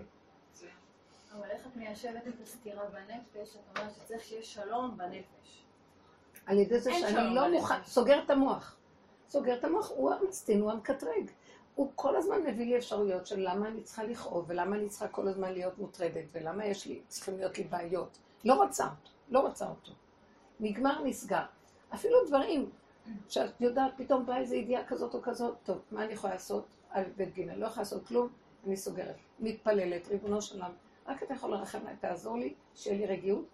אתה יכול לסובב סיבה, ודברים ייראו אחרת ממה שאני מתרגשת ומפרשת אותם. תרחם עליי. הנתון לא כזה גרוע כמו הפרשנות והסערה שלה. יש לך מה לעשות, תושיט יד. אין לך מה לעשות, תתפללי שהשם ייתן לך חוכמה לדעת. ואם לא, תסדר לי את הדברים. תשלח מי שיודע לעזור לי. גם אני חושבת שמתוך הפניות הזאת, אתה מאפשר לעצמך ללמוד פניות, ואתה מאפשר למשהו חדש לצמוח. האלוקות. אמרתי לכם, האל- האלוקות מתגלה. כי אני לא נותן לה להתגלות, כי הוא תופס את מקומה. עם ידע, עם הבנה, עם השגה, עם תוכניות, עם סדרים. ואז את מחויבת לסדרים, נגמרת האלוקות. האלוקות זזה איפה שהאדם יושב. איפה שהאדם זז, היא מתגלה. אין אני והוא בשני כתרים. עכשיו, יש לנו שכל שנראה לנו שהוא אלוקי. אבל אני כבר עייפה מהזכלים למיניהם של הדברים הטובים. אני רוצה את הדבר בעצמו. הבנתם? לי נמאס כבר כל הזמן על השכל של הדבר. צריכים לחיות עם הדבר עצמו סוף סוף. אנחנו מאורסים עכשיו, אנחנו רוצים את השם, את החתן. נמאס לי להיות מאורסת. בקיצור, עם ישראל מאורס. והמאורסות זה שיש מוח שהוא כל הזמן מקשקש לו. רוצים את החתן, סוף סוף רוצים מצוות חיבור. נמאס כבר מה-3,500 שנה של מצב כזה, סטטוס כזה. זה עץ הדת. גם הפער הזה, מה שהיא אומרת, כל הזמן יוצרים אצלנו בח- בחוץ מצב של רצוי. מה המצב הרצוי שאתה צריך להיות בו? אה, אם זה בבריאות, ואם זה בפרנסה, ואם זה בזוגיות, ואם זה... ספריות. מקובעות של תכנים. ואז אם אתה לא מוצא את עצמך שמה, אז כל הזמן אה, יוצר שהיא אני אגיד. לכם למה אתה לא שזה מוצא לא את עצמך רוצה שמה. לייצר. כי הספריית תכנים הזאת טובה לכלליות, המוח הזה הוא כללי ואני פרטי. ואף פעם הכלל והפרט, יש אפשרויות הרבה בתוך זה שזה לא יתאים לי, כי לי יש קומבינות אחרות, והבני אדם טועים כל הזמן. אז למה לא לחזור לפרטי שלנו? ונהיה בשלום עם הפרטי. זה נורא פשוט מה שאני אומרת, תאמינו לי, אני רואה את זה יום. לא- אמרתי לעצמי, אם אני אפתח את המוח ואני אראה איזה תוכנית יש לי היום, למחרת, אני לא אחזיק מעמד. סגרתי את המוח וחזרתי לעצמי. עצמי כאן ועכשיו. מה זה כאן? אני יכולה להיכנס למקלחת, למיטה, ולישון כמה שעות. אין יותר מתוק מזה, לא רוצה לתת למוח שלי רגע אחד לחשוב על כלום. מה שיהיה מחר בשש בבוקר, מחר בשש בבוקר. שש קמתי, לא לתת, נבהלתי, המוח קפץ לי עוד פעם על היום. אמרתי, זה מחליש אותי, לא. מה עכשיו אני צריכה לעשות? ככה וככה וככה וככה וככה, זהו. הכל כאן ועכשיו, פשוט. בלי מוח פתוח. נטילת ידיים זה באמת טכני. אבל באותו עניין, הנושא של תפילה. שתפילה זה כן קשר. אל תבלבלו לי את המוח, הכל דמיונות, הכל דמיונות. אני לא סובלת כבר את התפילות האלה, תפסיקו לשקר. עיר המצפון, אני חייבת להתפלל, זה קשר, זה לא לא, קשר. אז מה צריך להיות? זה מה שאני שואלת. את יודעת? התפילה, אם את סוגרת את המוח, התפילה יוצאת לך מהעצמות. כל רגע את מתפללת. פשוט להתפלל. קשה לי, לא נוח לי, אבא, תסדר לי כיסא נוח, תרחם עליי, תעזור לי, שלא יהיה לי מצוקה לא במוח. תפילה בסידור קשה לי. לא טוב. קשה לי. לא אז תפילה. בסידור גם יש לה מקום. שמתיישב לי, אני יושבת, ויש רגע פשוט ששום דבר לא מנגד אותך, ובדיוק בא לך מחשבה על התפילה, קחי את הסידור, כמו גולם, ותתפללי. ואתם יודעים איך היו מתפללים אצל רב אושר? את שלושת התפילות, לא תפילות אחרות. מהר וגומרים. לא היה שום רגש ושום כוונות. מצווים כמו בהמה שמתפללת. הבנתם את זה? כי אלה שלושת התפילות שסידרו ותיקנו, זה מה שהגולם שלי יכול לסדר. אני לא רוצה. כאילו הגולם, מה, מה אכפת לו מתפילות? אבל כפית על היער כגיגית, הנה מה שתקבל. בלי מצפון, בלי כלום, כי זה אני בהמה. הוא התרוקן מהישות של עץ הדת והריגושים והדמיונות והכוונות, ועכשיו הוא צריך, הוא, מח, הוא מחויב לשלוש תפילות. כיוונו, הכריחו אותו. תרים את הסידור והוכחתה של כבודה. או, דמעה. לא צריך לחפש איפה אני, אני בקשר, לא בקשר. זה דמיונות של עץ הדת, של שדה רוחני. אתם שומעות? אין כלום שם, אין כלום. פשוט, מצווה, עושה, נקודה. בלי דמיונות רוחניים והרגשים ומדרגות.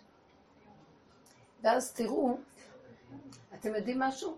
כשאני מתפללת ככה, פתאום בשנייה יכול להידלק לי באיזה ברכה, אה, מפרפר לי הלב, אני נדלקת, ואחרי דקה זה נגמר, פחות מדקה. אתם יודעים מה? יש לי רגל בנצח, תפילה אמיתית מהבשר.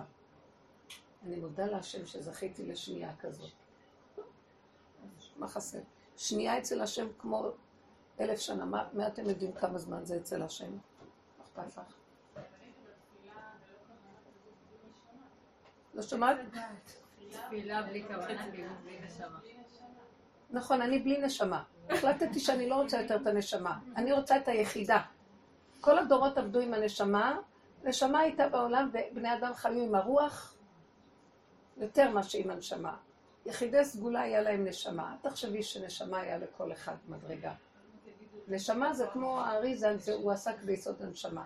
יש מדרגות הרוח, שזה גדולי תורה, מדרגות הרוח. אנחנו עובדים עם נפש, מפרקים את כל הקליפות של המדרגות הדמיוניות שלנו, ונכנסים להיות כמו בהמות הייתי עמך. מהבהמה נדלקת המדרגה הכי גבוהה, יחידה, אור הגנוז מהבהמה.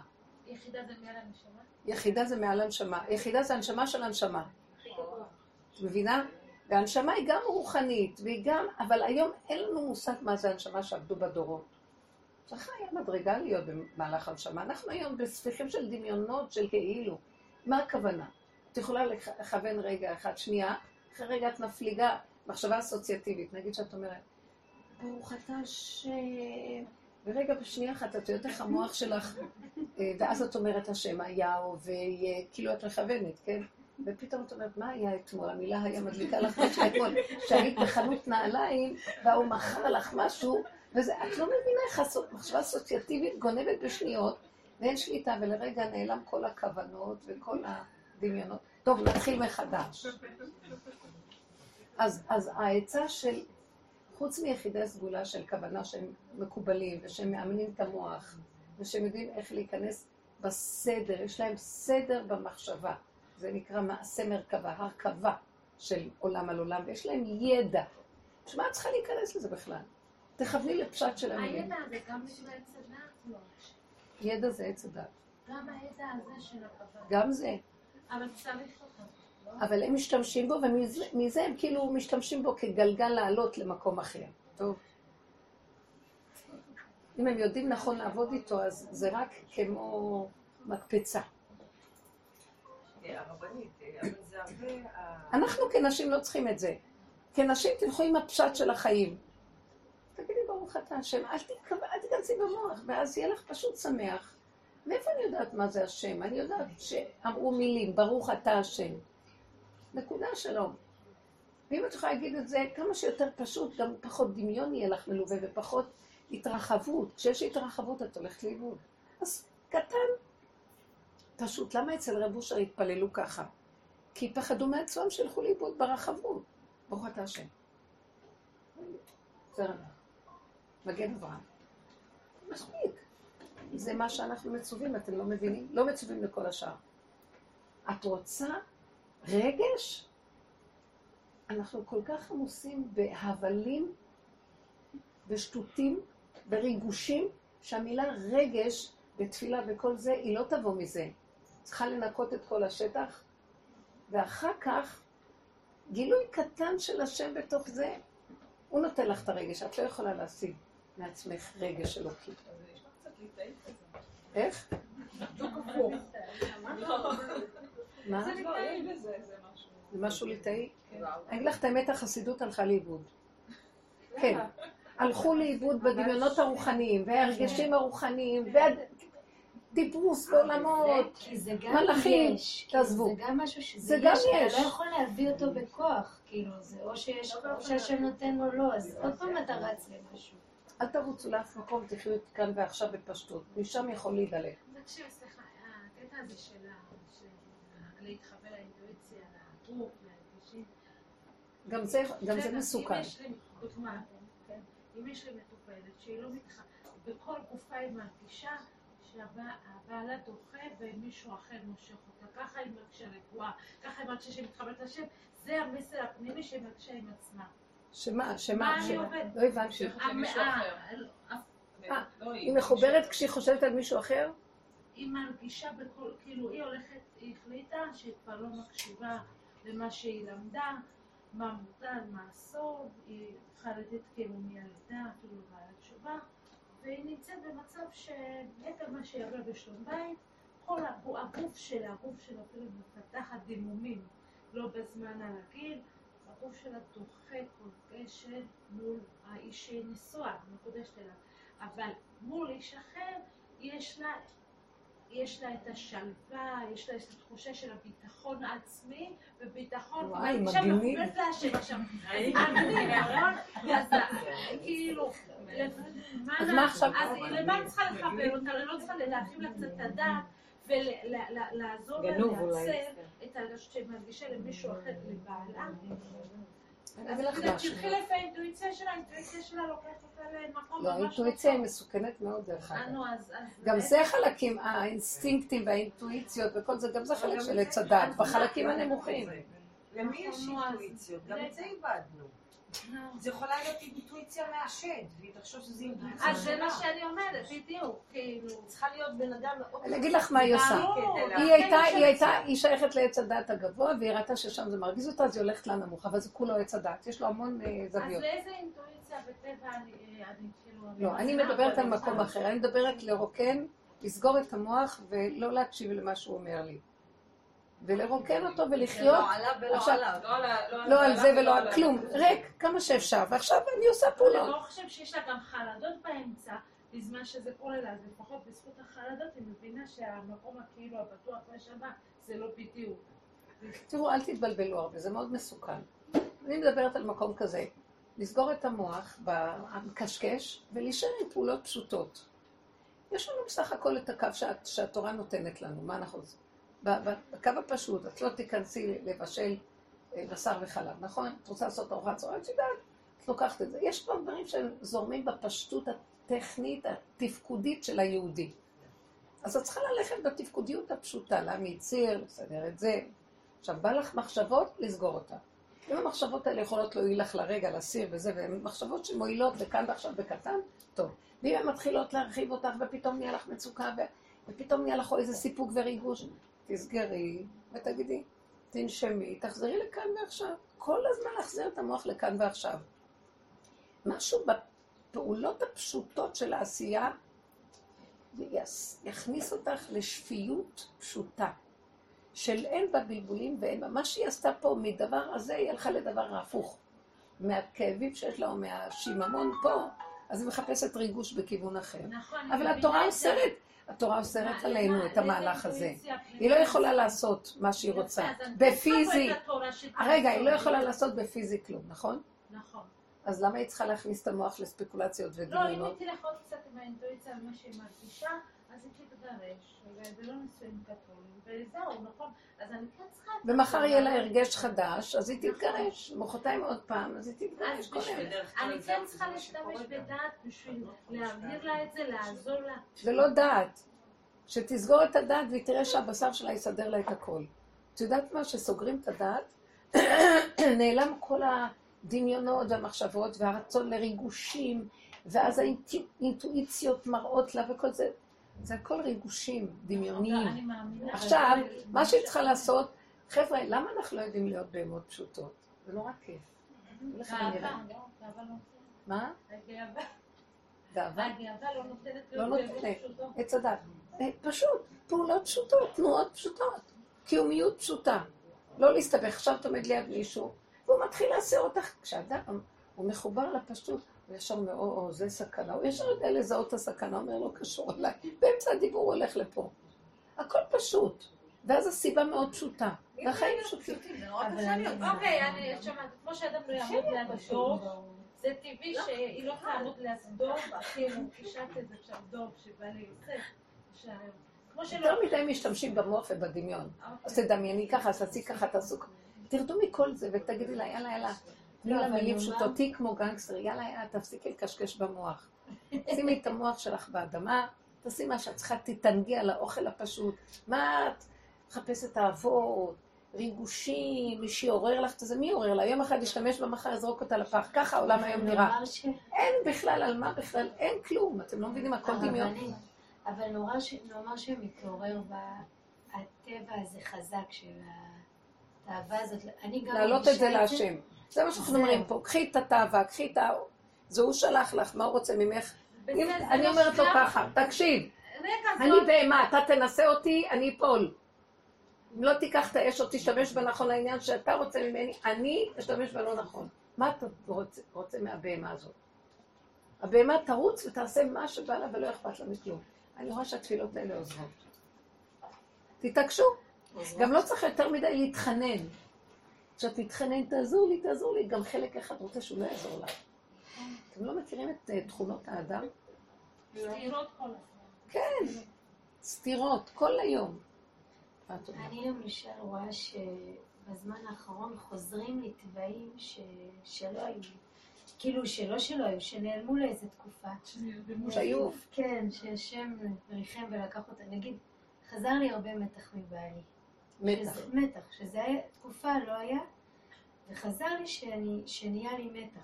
עכשיו, אני, אני מנסה לסגור את המוח, ואני מנסה לא לעשות ממנו דמות, ואני מנסה זה, ואני רואה, נגיד בשבת, אני רואה, היה לי ממש מתח, כאילו זה היה פיזי בגוף, זה היה לי קשה. ו... וזהו, ולא הצלחתי לסגור את המוח ולא להתערבב עם הדמות וזה, זה היה לא חזק? בבשר. בסוף כן עשיתי את זה. אבל, אבל פשוט. למחרת זה חזר לי. זה משהו שחזר, כאילו קשה לי להיפטר מזה בבשר. זה, זה נמצא שם. ואיך זה קרה שפעם זה נעלם? לא יודעת איך זה נעלם. תתפללי על זה להשם, בטח. זה... אני אגיד לך מה קרה. לא, לפני זה פחות עשיתי, כאילו, כן, משהו בעבודה אני אגיד לך מה שאתם יכולים כן לעשות, תראו. איך... ת- אני ראיתי שאולי עם זה כן ככה עבדת. היה מתח, שהוא יצר אצלך מתח, והמתח גאה, אז... אה, אתם יודעים משהו? מה החיה עושה כשמישהו אחר עומד מולה ועושה לה... אז הוצאת עליו את העצבים, ויום אחד אמרת לו, תעוף לי מהעיניים, אני לא יכולה יותר לסבול אותך, אם תמשיך ככה, לא. תוציא את המתח עליו ושלום. בשנייה. אבל אל תמשכי את זה. כי סוג כזה יכול להפנים, קורבניות להפנים, והחרדה, ואז משהו אצלו יכול. אז מה שקרה לך אז בתקופה היא כנראה, היה משהו שאמרת, זה, כן, הסכמת לחרדה שלך, הסכמת שאת לא יכולה לסבול, הסכמת שאת לא מוכנה לשאת את זה בתוכך, הסכמת שלא, לך לא יעשו ככה, אין לך כבר כוח להכיל. הסכמת לפגם, ולא אכפת לך שזה יצא. עכשיו הוא נבהל, הפחד שלך הלך אליו, זה כן. שהוא יפחד עכשיו. מקום כזה עכשיו חוזר. אחרי כמה זמן נרגעת, הוא זה, הוא הביא את מקומו, את זה, לא היה שום דבר, רק זה שהלכתי עם הפגם שלך והסכמת, ולא אכפת לך מי הוא, מה הוא, מי כאן בשטח, במה לא יודעת כלום, אף אחד לא... י... אם ייגעו בה ביותר מדי ויגרו לה את הנקודה, היא תוציא. זה מקום טוב, זה הרגיע לך את המתח. עכשיו עוד פעם זה קורה, ועכשיו עוד פעם התרבותיות באה ואומרת, לא, אל תעני לו, ולא כדאי, הוא יצעק, אז תפחדי, ואז זה... אם תמשיכי ככה, עוד פעם זה יצבור. אני מציעה שתעבדי לא, בשלבים האלה, אנחנו תקופות עבדנו עם עץ הדעת, ובאמת היינו מאוד באיפוק. אבל היא לא מדברת עכשיו מעץ הדעת, היא מדברת מה, מהמתחים הבהמיים הפשוטים שיש לה כתוצאה מאיזה גרר של איזה כיוון הפוך. אני קולטת את זה מיד. המקום הזה, תלכי איתו, תלכי עם הבהמה שלך. אל תלכי לסדר לך בעץ הדעת מצב של איפוק. תלכי, תשחררי אותה. את לא נגדו, את לשחרר את המצב שלך. אל תתני למתח הזה להעמיס עלייך. אל תתחשבי באף אחד, במה לא מתחשבת, אין לה חשבון. זה טוב, זה ישחרר לך את המתח, ותחזרי למקום שלך, אין לך נגדו כלום, רק, סליחה, נכון, באמת אתה פשוט. אין לך נגדו. כלום. אתה פשוט אה, דחקת את המשבצת שלי, נכנסת כן. למשבצת שלי יותר מדי, סליחה. מותר, ויש לך בחוק, בבריאה, מי שפורץ גדר נחש ישכנו, ולא עליי התלונה, בסדר? זה המקום שלך. ואל תוותרי. כי אם תמשיכי לצבור זה ייצור לך חרדות, זה לא כדאי. אז זה, זה דוגמה מאוד טובה של הבהמה כשהיא מאוזנת, היא מתנהגת ככה. שלום אחרי רגע, הוא הלך, לא יודעת מי הוא, לא זוכרת אותו, אין לה נגדו כלום. מוח יעשה אחד ועוד אחד, מה עשית? לא עשית, כן עשית, אסור לך. אתם מבינים מה זה לחיות עם הנקודה, עם הסיבה כאן ועכשיו? זה לא נקרא שהיא לא מאופקת, זה נקרא שהיא, יש לה רשות להגן על המשבצת שלה. השם מסכים.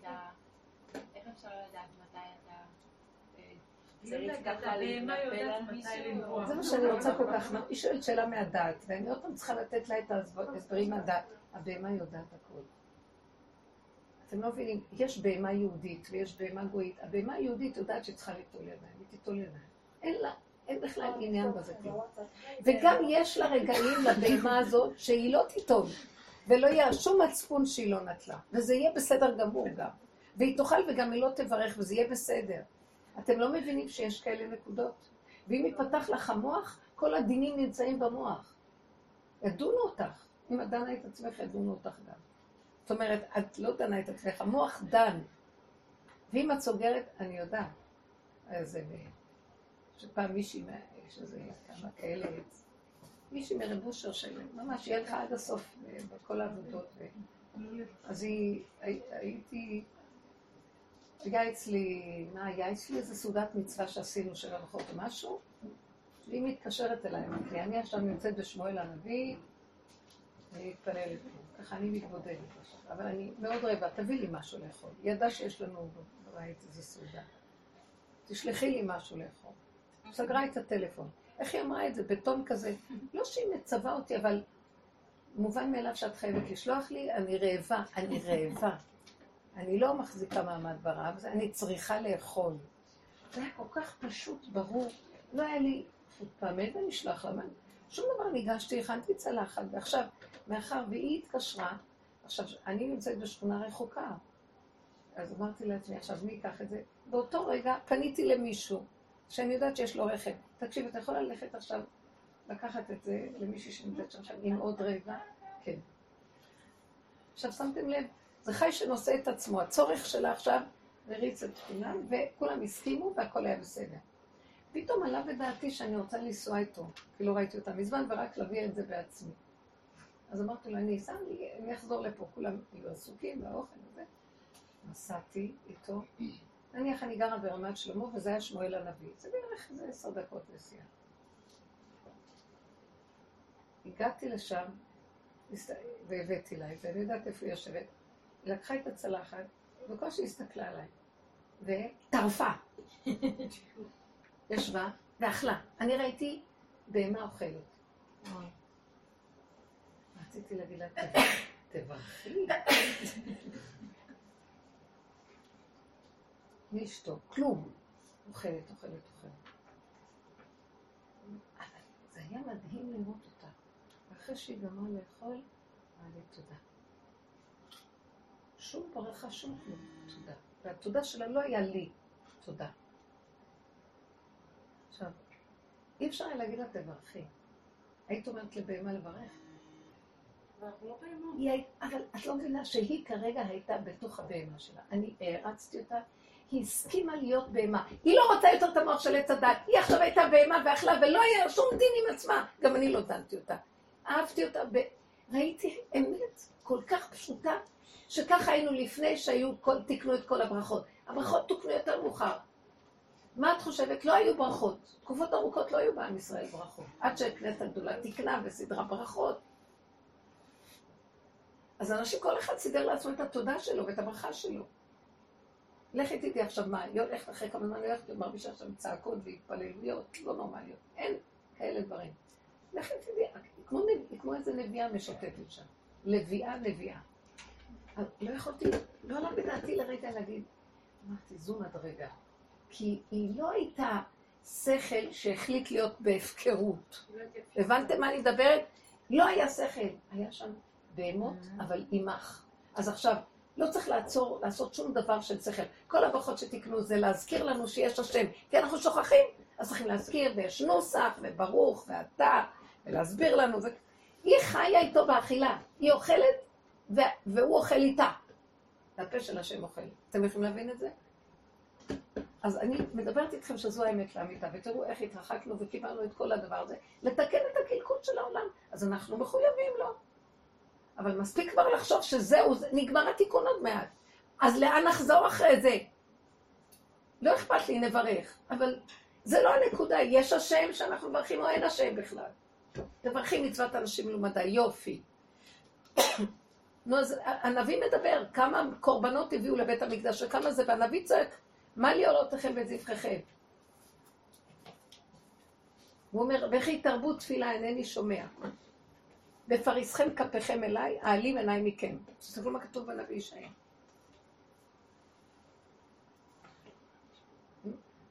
אה, לזרה היו לי, נלאיתי מנשוא, לא רוצה את התפילות שלכם, נמאס לי מכל הקורבנות שלכם ומכל מצוות אנשים מלומדה שלכם.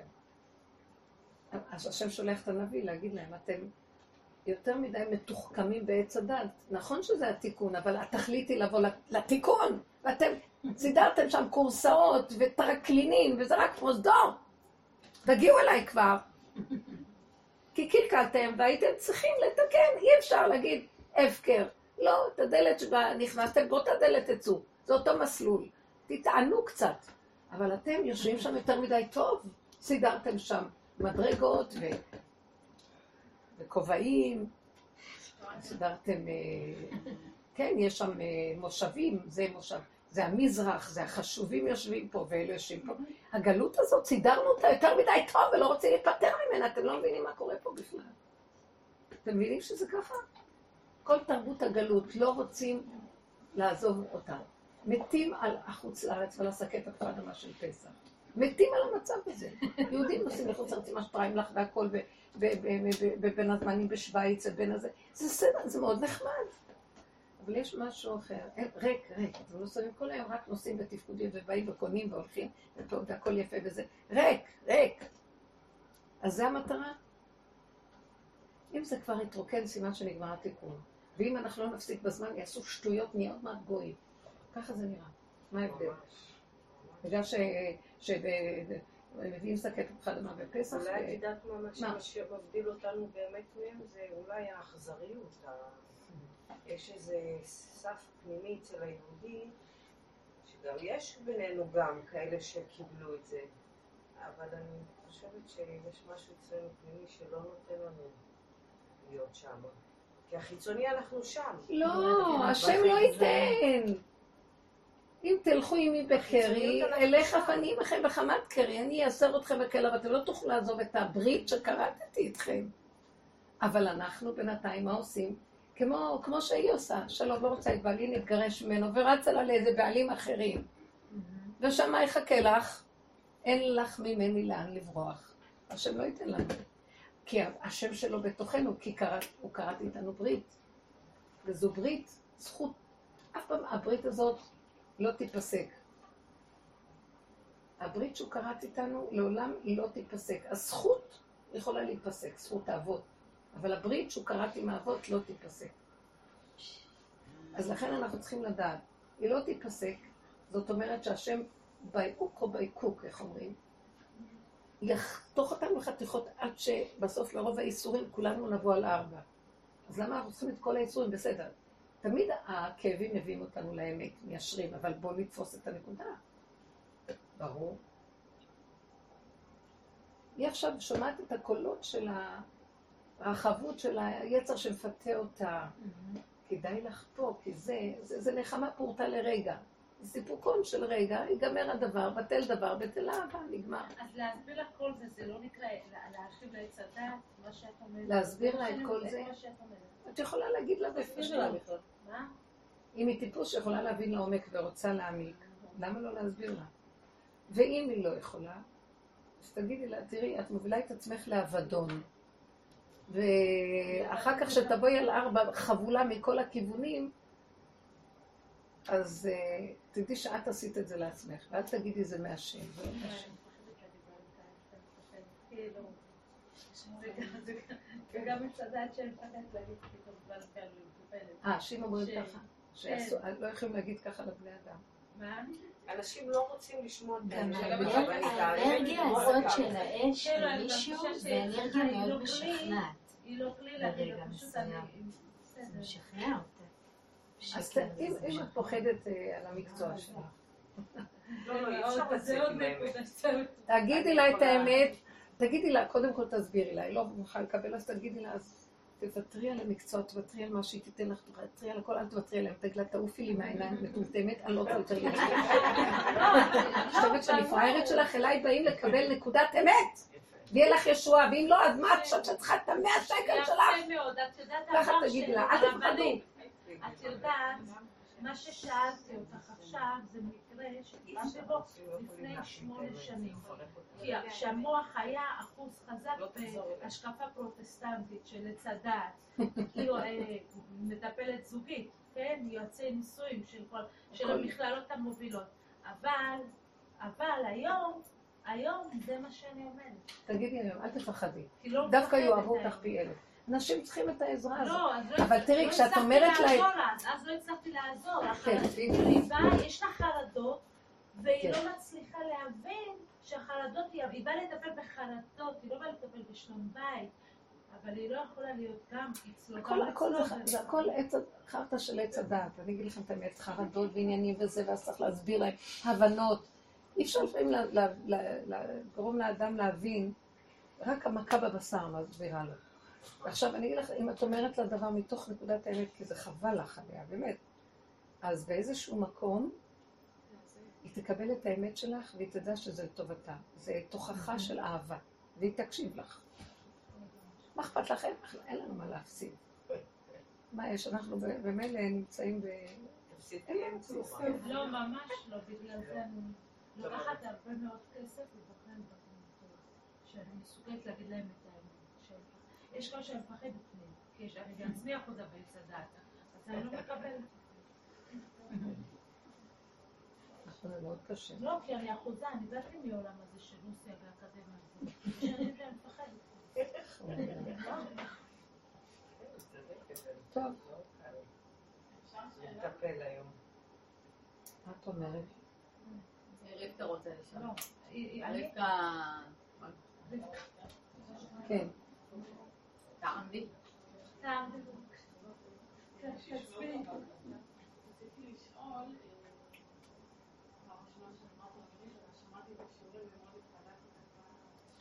הכל. אה, סליחה. את אמורה להתרגש בשלב הזה. מה שרציתי לשאול זה, קצת לא נעים בפורום, אבל אה, בטבע שלי אני עצלנית. אני לא יודעת לעשות דברים, אני אוהבת לשבת, לקרוא, ללמוד, רוחניות. רוחניות. לא לעשות. מה שהבנתי את לא עצלנית, את פשוט חרוצה בדבר אחר. בתפקודיות של הפעולות הפשוטות, את לא חרוצה, אבל את חרוצה בלהיות רוחנית, את חרוצה בללמוד. לא חשבתי על זה. כן, ברור. אה, אבל הקטע שזה נופל כשאני עם הילדים הקטנים שיושבים, ישיבה, ולטפל בהם, והבית אה, מעלה, עשן, ובעלי הוא טיפוס אה, פדנט שאוהב הכל כמו שצריך, זה תמיד מתנגש לזה, גם לי זה מפריע בלאגן, אבל אני תמיד מקשיבה, אני לא יודעת אם אני עושה נכון, תמיד אני מקשיבה לעצמי, לא אני עכשיו עייפה, אני עולה לנוח, יהיה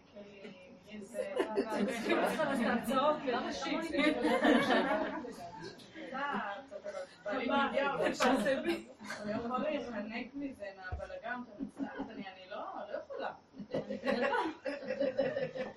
ו- וזה מצחיק, כי הוא תמיד, אה, בעולם כן ישלח לי את העזרה, אם זה אימא שלי, אם זה זה, ברור, תמיד הוא ישלח לי ברור, את הזה. מצוין. אבל... אה, אז שאלה אם זה בסדר. יש לי חברה למשל, היא בדיוק טיפוס ההפך ממני, נגישות, נגישות, אני אומרת, וואי, איך אני צריכה ללמוד ממנה יו"ר, ריבונו שלום, לא לא זה. אני אני נגד אלימות בכלל. כי את לא יכולה להכריח מה שאת לא יכולה. הטבע הוא מאוד חזק, הטבע הוא אלוקי, הטבע הוא נדע. אני היום רק בעד הטבע, הטבע זה השם. לכו על הטבע. בתוך הטבע יש השם. הטבע שלך, רק תגידי לו אבא. אני, נתת לי שהדגש של החריצות מושם על דבר אחר ולא על התפקודיות. בכל אופן, בבית יש תפקודיות שצריכה להיעשות. אז תרחם עליי, שיהיה לי איזון, תעזור לי. בוא נגיד, לא תשתני, כושי לא ישנה את אורו ולא יחליף נמר חברותיו. אבל את יכולה באיזשהו מקום לקבל איזה משהו, ש... כוח כזה פנימי, שדרכך פתאום תראי שיש לך איזה מרץ לקום לעשות דברים, אבל תמיד הטבע יחזור. אז למה שלא תשלימי עם הטבע שיש לך? אני לא מצליחה. ולמה שהבית... אבל אבל יש לי ילדים, ובעל שמתעורש, ו- ואני אומרת לעצמי, כאילו, המון מריבות זה זה על זה. את רואה, זה חבל. למה, אני אגיד לכם, בוא נגיד כזה דבר, בוא אני- אשלוף פשוט פשטות, אני אדבר בפשטות. הבעל דורש, תעלה, תרד, זה מה יש, זה מה שאני. ככה אמרתי לו, היו פיצוצים, כאילו, אמרתי, זה מה שאני, אתה לא יכול לשנות אותי, הוא בא מבית שכולו זה, הוא נותן לי דוגמאות, אבל זה שהן חולות ניקיון, זה לא אומר שאני צריכה להיות כזאת, כאילו, מה אתה משווה אותי לאחרת? אבל, אבל עדיין, כאילו, למי זה מפריע הבלאגן? אני אומרת לעצמי, יאללה, תזוזי, תעשי, כאילו. אני תמיד ל- לקרוא, לזה, אפילו להתפלל, כאילו, עם הבית, כאילו. אשרייך, באמת. בסוף כשאת יוצאת מהעולם, יש לך לפחות משהו שהוא, מה- מהניקיון אף פעם לא נגמר. זה מה שאני אומרת לעצמי, אני מטאטה ואחרי זה בלאגן אחרי חמש דקות, זה מייאש אותי. אז רגע, זה צבא, רגע, זה לא צבא שיש- כל הזמן יש לנו להגיד לעצמה זה הטבע. אבל הטבע יש בו גם כן, תקחי את הטבע הזה ותבקשי מהשם רחמים, שייכנס בתוך הטבע, שיש אלוקות בתוך הטבע, שכינה נכנסת בתוך, הטבע זה כמו הקופסה, מבנה, וה, והאלוקות זה כמו הלב של הדבר, תתחיל לקבל פמפום. אז הוא יה, בתוך זה יהיה לך, הוא ייתן איזה נקודה שהטבע שלך לא ישתנה, אבל יהיה גילוי נוסף שיעזור לו. אז הוא לא יהיה כמו השכנה, אבל הוא יהיה מאוזן יותר. אז באדם לא צריך להשתנות, כאילו, אני לא רואה את זה, כן, זה לא. אם יש לי, אם יש לי בטבע ש... אני אגיד מה, אני... אי אפשר להשתנות. אפשר, אי אפשר להשתנות. הדמיון של עץ הדת נותן לנו תחושה שאנחנו יכולים להשתנות. פה במוח, בגלל זה כולם רצים ועושים, ומה שאתמול עשו לה עשו איוב והכל, כי חושבים שיש שינוי. אין שינוי. אין חדש תחת השמש. ומה שהיה הוא שיהיה. מחלקת פסיכולוגיה. ואין כלום, זה רק הדמיה שכאילו יש שינוי. אין שינוי. מה היא אמרה? שסגרת את מחלקת פסיכולוגיה בכל האוניברסיטאות. טיפשים, כולם מנסים להשיג משהו ואף אחד לא יכול לדע שיש הרבה פסיכולוגים בעולם, כי מספיק פסיכולוג אחד שיגיד משהו נכון, ואז הכל היה מסתדר. מאחד לאחד לאחד לאחד. אין, זה לא עובד. לא. אין שינוי. אבל מה שאומרים אין שינוי, יש דבר אחד. נכנסת השכינה, את מקימה אותה והיא בתוכך. את מסכימה לדבר, את יושבת בתוך העניין, את מבקשת רחמים בתוך המצב. זה דין. תכונה היא דין, חוק. דין זה חוק. כנס רחמים בתוך החוק, אז אפשר לקיים את ה... התכונה תישאר, אבל היא תיראה אחרת, עגולה, עם יותר, יש בה חן. אז זה, הוא לא, יכול להיות שהוא לא יקפיד כל כך, הרחמים ייכנסו, פתאום לא ייראה לו אם נורא. בעל עצבני, אז זהו, זה כאילו לא ישתנה בחיים. זה נהדר. למה שישתנו תכונות? כל תכונה היא מושלמת. לא, עץ הדת רוצה שינוי כי הוא חושב עוד מעט קט נהיה אלוקים, עוד מעט קט נהיה משהו, הבה ונרוץ, הבה ונשתנה. לא נשתנה. כלום. אני אגיד לכם דבר אחד, אתם יודעים מה שקורה הוא? אני אגיד לכם מה נקרא שמשתנה בעץ הדת. שהבני אדם נורא מתביישים אחד מהשני, אז מכריחים את עצמם לא להיות כמו הש... לא להיות כמו שלא נראה להם נכון בספרייה של הערכים. אז כל אחד כופה את עצמו ומרצה את השני, ומשחק אותה משחק, ומעתיק, ומה שנקרא העתקה או חיקויים, ונדמה לו שהוא השתנה. והשם מטלטל את העולם, וכל אחד יחזור לנקודה שלו ויגיד, זה מה שעשיתי פעם, הנה, כמו שאומרת, חזרתי לאותה נקודה, הכל חוזר. ולמה? כי ככה שברא אותך, למה? הוא רוצה את זה בשבילו, תגידי לו, נתת לי כזאת תכונה, הכל בסדר, רק חסר שאתה נמצא בה. הוא לא רוצה שתהיי משהו אחר, הוא רוצה, שתכניסי אותו לחיסרון, ובתכונה הזאת ייראה פתאום איזה אור חדש, רחמים, אותה תכונה, היא קצת תקבל שינוי, אותה תכונה. זה מה שהוא ברא וזה מה שיש. וכוש שלו יהפוך תורו. הכל שקר של עץ הדעת. ולקראת הסוף, בסוף אנשים חוזרים, את עשו דברים וזה, בסוף חוזרים למה שהיה בילדותם ומה שהם רגילים. הכל חוזר על עצמו, וזה יפה וטוב. מה חסר כאן? חסר אלוקות בתוך התכונה. אז בוא נבקש. אני אומרת לו, רבנו שלום, אתה בראת אותי, אמרתי לו ככה. אתה בראת אותי, בוא נגיד עם שלטנות. לא, כמה עבדתי על זה, לא יכולה. אז אני הבנתי, אני אומרת לו, אבל אתה רוצה, ככה נראה לי ביקורת, שליטה.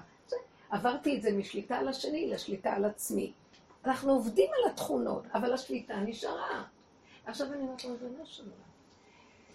השליטה הזאת כבר אין לי כוח להכיל אותה. גדול עליי, נהייתי קטנה, האגו נהיה קטן, אבל פתאום השליטה נשארה, פתאום נהיה לי רער להרים אותה. אני צריכה לשלוט. אז אמרתי לו, אתה יודע מה, הנה, עכשיו אני רואה שגנבתי אותה ממך, זה שלך, לא שלי. בבקשה, תשלוט, אתה רק אתה יכול לשלוט בעולם. כי אם אני אשלוט, אני לא יכולה להכיל את השלטון. זה גדול עליי, מסכן, המלך אומר, גדול עליי מלכות, מת לברוח למדבר ולהיות לבד עם עצמו, מכל השררה והשרים וכל זה, והממשלה והמדיניות של העולם שעליו. אנחנו רוצים להיות אצל הש... תני לו להש... תגידי לו שדיברת לי תכונה.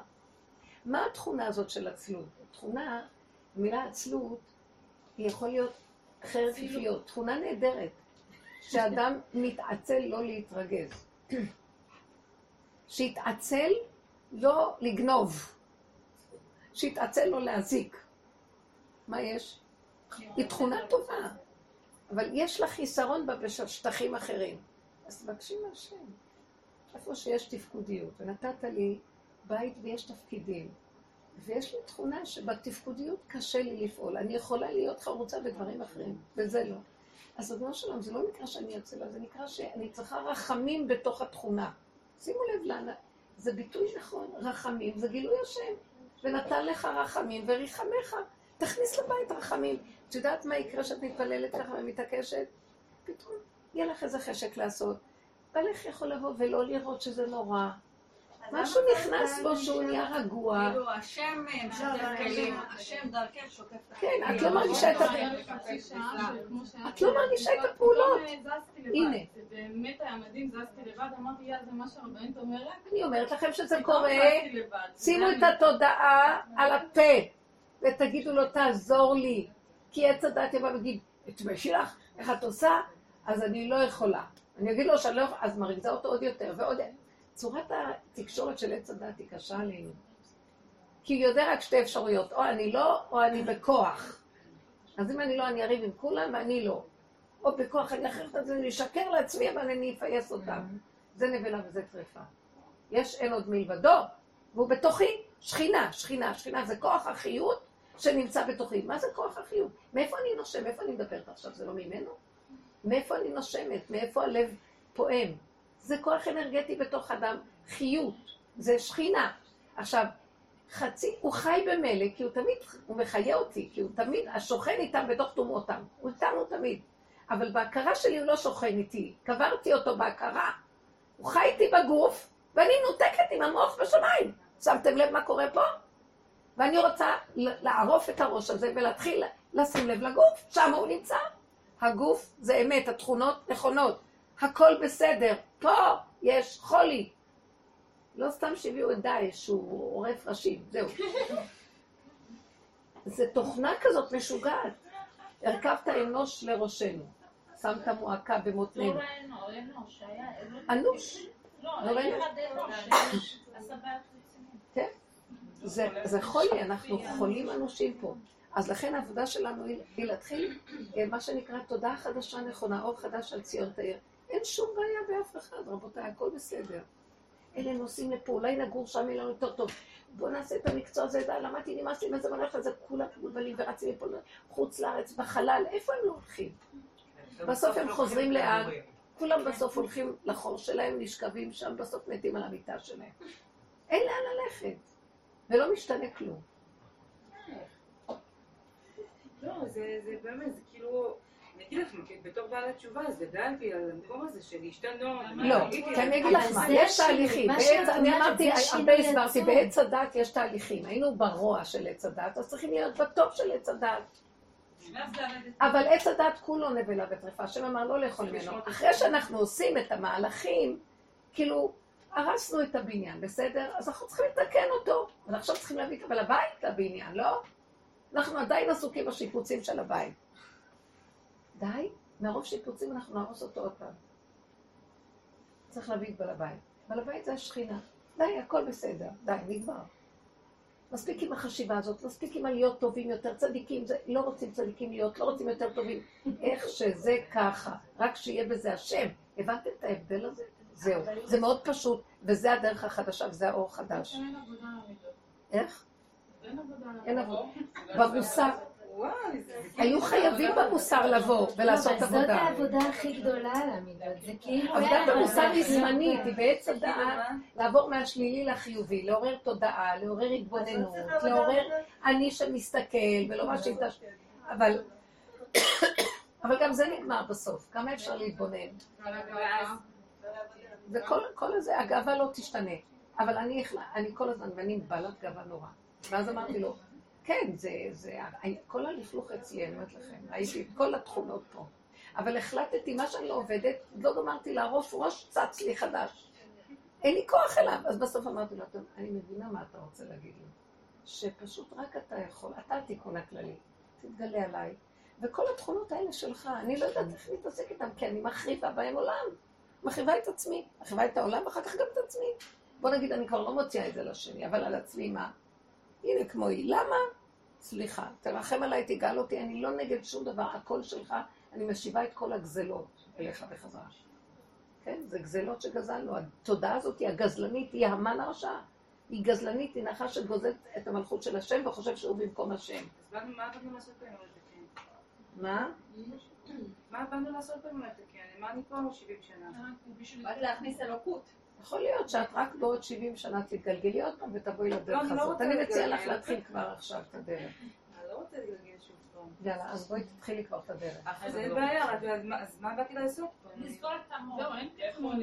אין- לא, לא, כאילו, את רוצה להגיד, לגמור את ה... אם הגעת לשיעור הזה, אז התיקון הקודם של מי לתקן את העולם דרך התודעה של עץ הדת, סור מרע ועשה טוב, נגמר. עכשיו קחי את העשה טוב שלך, שאת נורא טובה, ותראי שאת לא כזאת טובה כמו שאת חושבת. אני יודעת שאני טובה. סליחה זה שאני כל כך. בוטה, לא? כן. נכון שאני לא מעליבה אף אחד? לא. אבל זה כל כך ברור, אבל מה העניין אם אני לא מתקנת את הרע שלי, ואין לי פה שום תיקון מידות? אני אגיד לך משהו.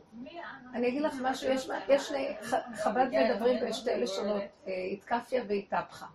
שיצר הרע, יצר הרע אי אפשר, יצר הרע, את לא יכולה לו. אם השם לא עוזר לו, לא יכול לו, נכון? אז מה שאת יכולה רק לעשות בגדר אדם, את יכולה רק להתגבר עליו, לכפות אותו, לשים עליו רגל, אבל הוא עדיין קיים מתחת לרגל. נכון? רגע, השם מביא לך איזה רוח שערה וזה, הרגל זזה, קופץ פעם, נכון? אז מה השתנה פה? אז יש מה שנקרא, זה נקרא התקפיה, ויש התהפכה. יש מקום שאת אומרת, ריבונו שלנו, כל כך הרבה שנים לעבוד על תכונה והיא עדיין נשארת, אני לא יכולה לה. זה נקרא גילוי, מיתוק הגבורות, שמתגלה אור חדש בתוך כל המהלך הזה, שהוא ייקח את התכונה והוא יטפל בה, כי את הגעת לקצה. אז מה עשית עד עכשיו? את התשת את הכוחות שלך על מנת שתגיעי לקצה. כשאת מגיעה לקצה, הוא חייב להתגלות. עכשיו זה הזמן שלו להתגלות. אז מה עשיתי עד עכשיו? לא שעשית תיקונים, פשוט עשית המון פעולות ונהיית יפה, וכלום לא השתנה. את לא מבינה? דבר אחד כן קורה. נהיינו כאילו מתורבתים, אבל נהיינו מאוד מותשים. כי למה? אני שמה לב, אני נשארתי אותו דבר כמו קודם, אבל מה, אני באה עכשיו לתת למישהו איזו דחיפה, כי הוא הרגיז אותי, אז אני רואה, אין לי כוח אפילו לדחוף אותי. התעייפתי. אני באה לתת ואומרת לעצמי, בשביל מה לך? מה את צריכה עכשיו להתקשקש איתו ועוד פעם לריב? במילא הוא יגיד כך וככה, את לא רואה שזה חוזר על עצמו שוב אנשים הולכים לייעוצים. אותן תכונות נשארים, עוד פעם ויכוחים, עוד פעם הוא מתנצח איתך, עוד פעם הוא אומר לך, תכונות לא משתנות. הבנת? והאגו רוכב על הכל. אין סיכוי. בסוף מתייאשים, מתגרשים. חבל על הזמן. תני לו גט במוח. חבל להתגרש, חבל לשבור מסגרות. כי זה בלבול אחד כאן שמשגע את הכל. תסגרי פה במקום ללכת עד הרבנות ולשלם הרבה כסף. יש הרבה ביזיונות מזה גם. והבית מתפרק. זה טיפשי. זה מאוד טיפשי. בשביל מה כל כך להתבלבל? רוצים את הבית הזה, רוצים ללכת לפה, נגור פה, לא נגור פה. מה זה חשוב? כשאת נמצאת בתוך הבית תמיד יש שירותים במטבח וחדר. מה הסיפור של כל כך... זה דמיונות במוח. יותר מדי אנחנו מדומיינים. יש המון דמיונות, הולכים לנופש, כולם מתים לצאת לחופש, נופש, הולכים, סוחרים, צימרים רחוק, וואי, נתקעים בפקקים, משלמים המון כסף, מתחילים לריב בדרך. בייחוד שלוקחים ילדים, אז את כל הציוד לקחת, אז הילדים מרגיזים. תקשיבו, זה דמיונות במוח, מה חסר לך בבית? שבי, תאכלי, תשתי, תשנו, תאכלו, די. התרבות השתגעה עלינו, אתם לא מבינים? חוסכים לנסוע לחוץ לארץ.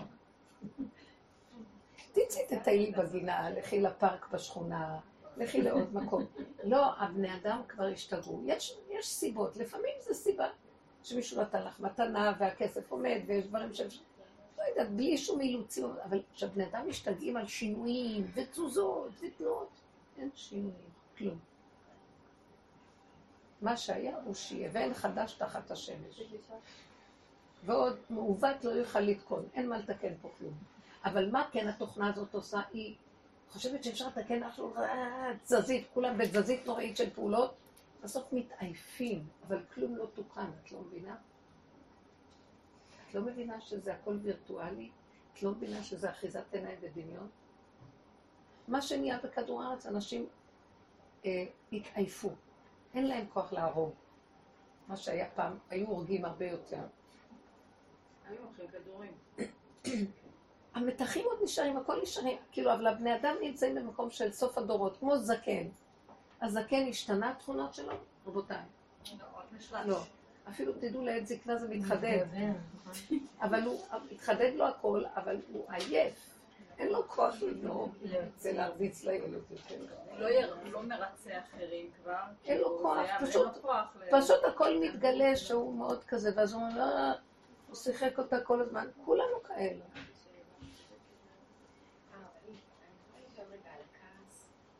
על כעס. מה? כעס? אמ, אני מצליחה איכשהו לתפוס את ה... שאת מדברת על גאווה ועל עצלות ועל... אבל כעס זה, כשאת אומרת כאילו זה כמו אש שיכולה לשרוף את העולם, אז ככה אני מרגישה, לפעמים יותר מדי. שכאילו זה גועש ובאמת, כאילו משהו נשרף כל רגע. ואני לא מצליחה לראות איך, איך התכונה הזו יכולה השתנות. כאילו. אה, זה מה שחז"ל אמרו, כל כך חכם.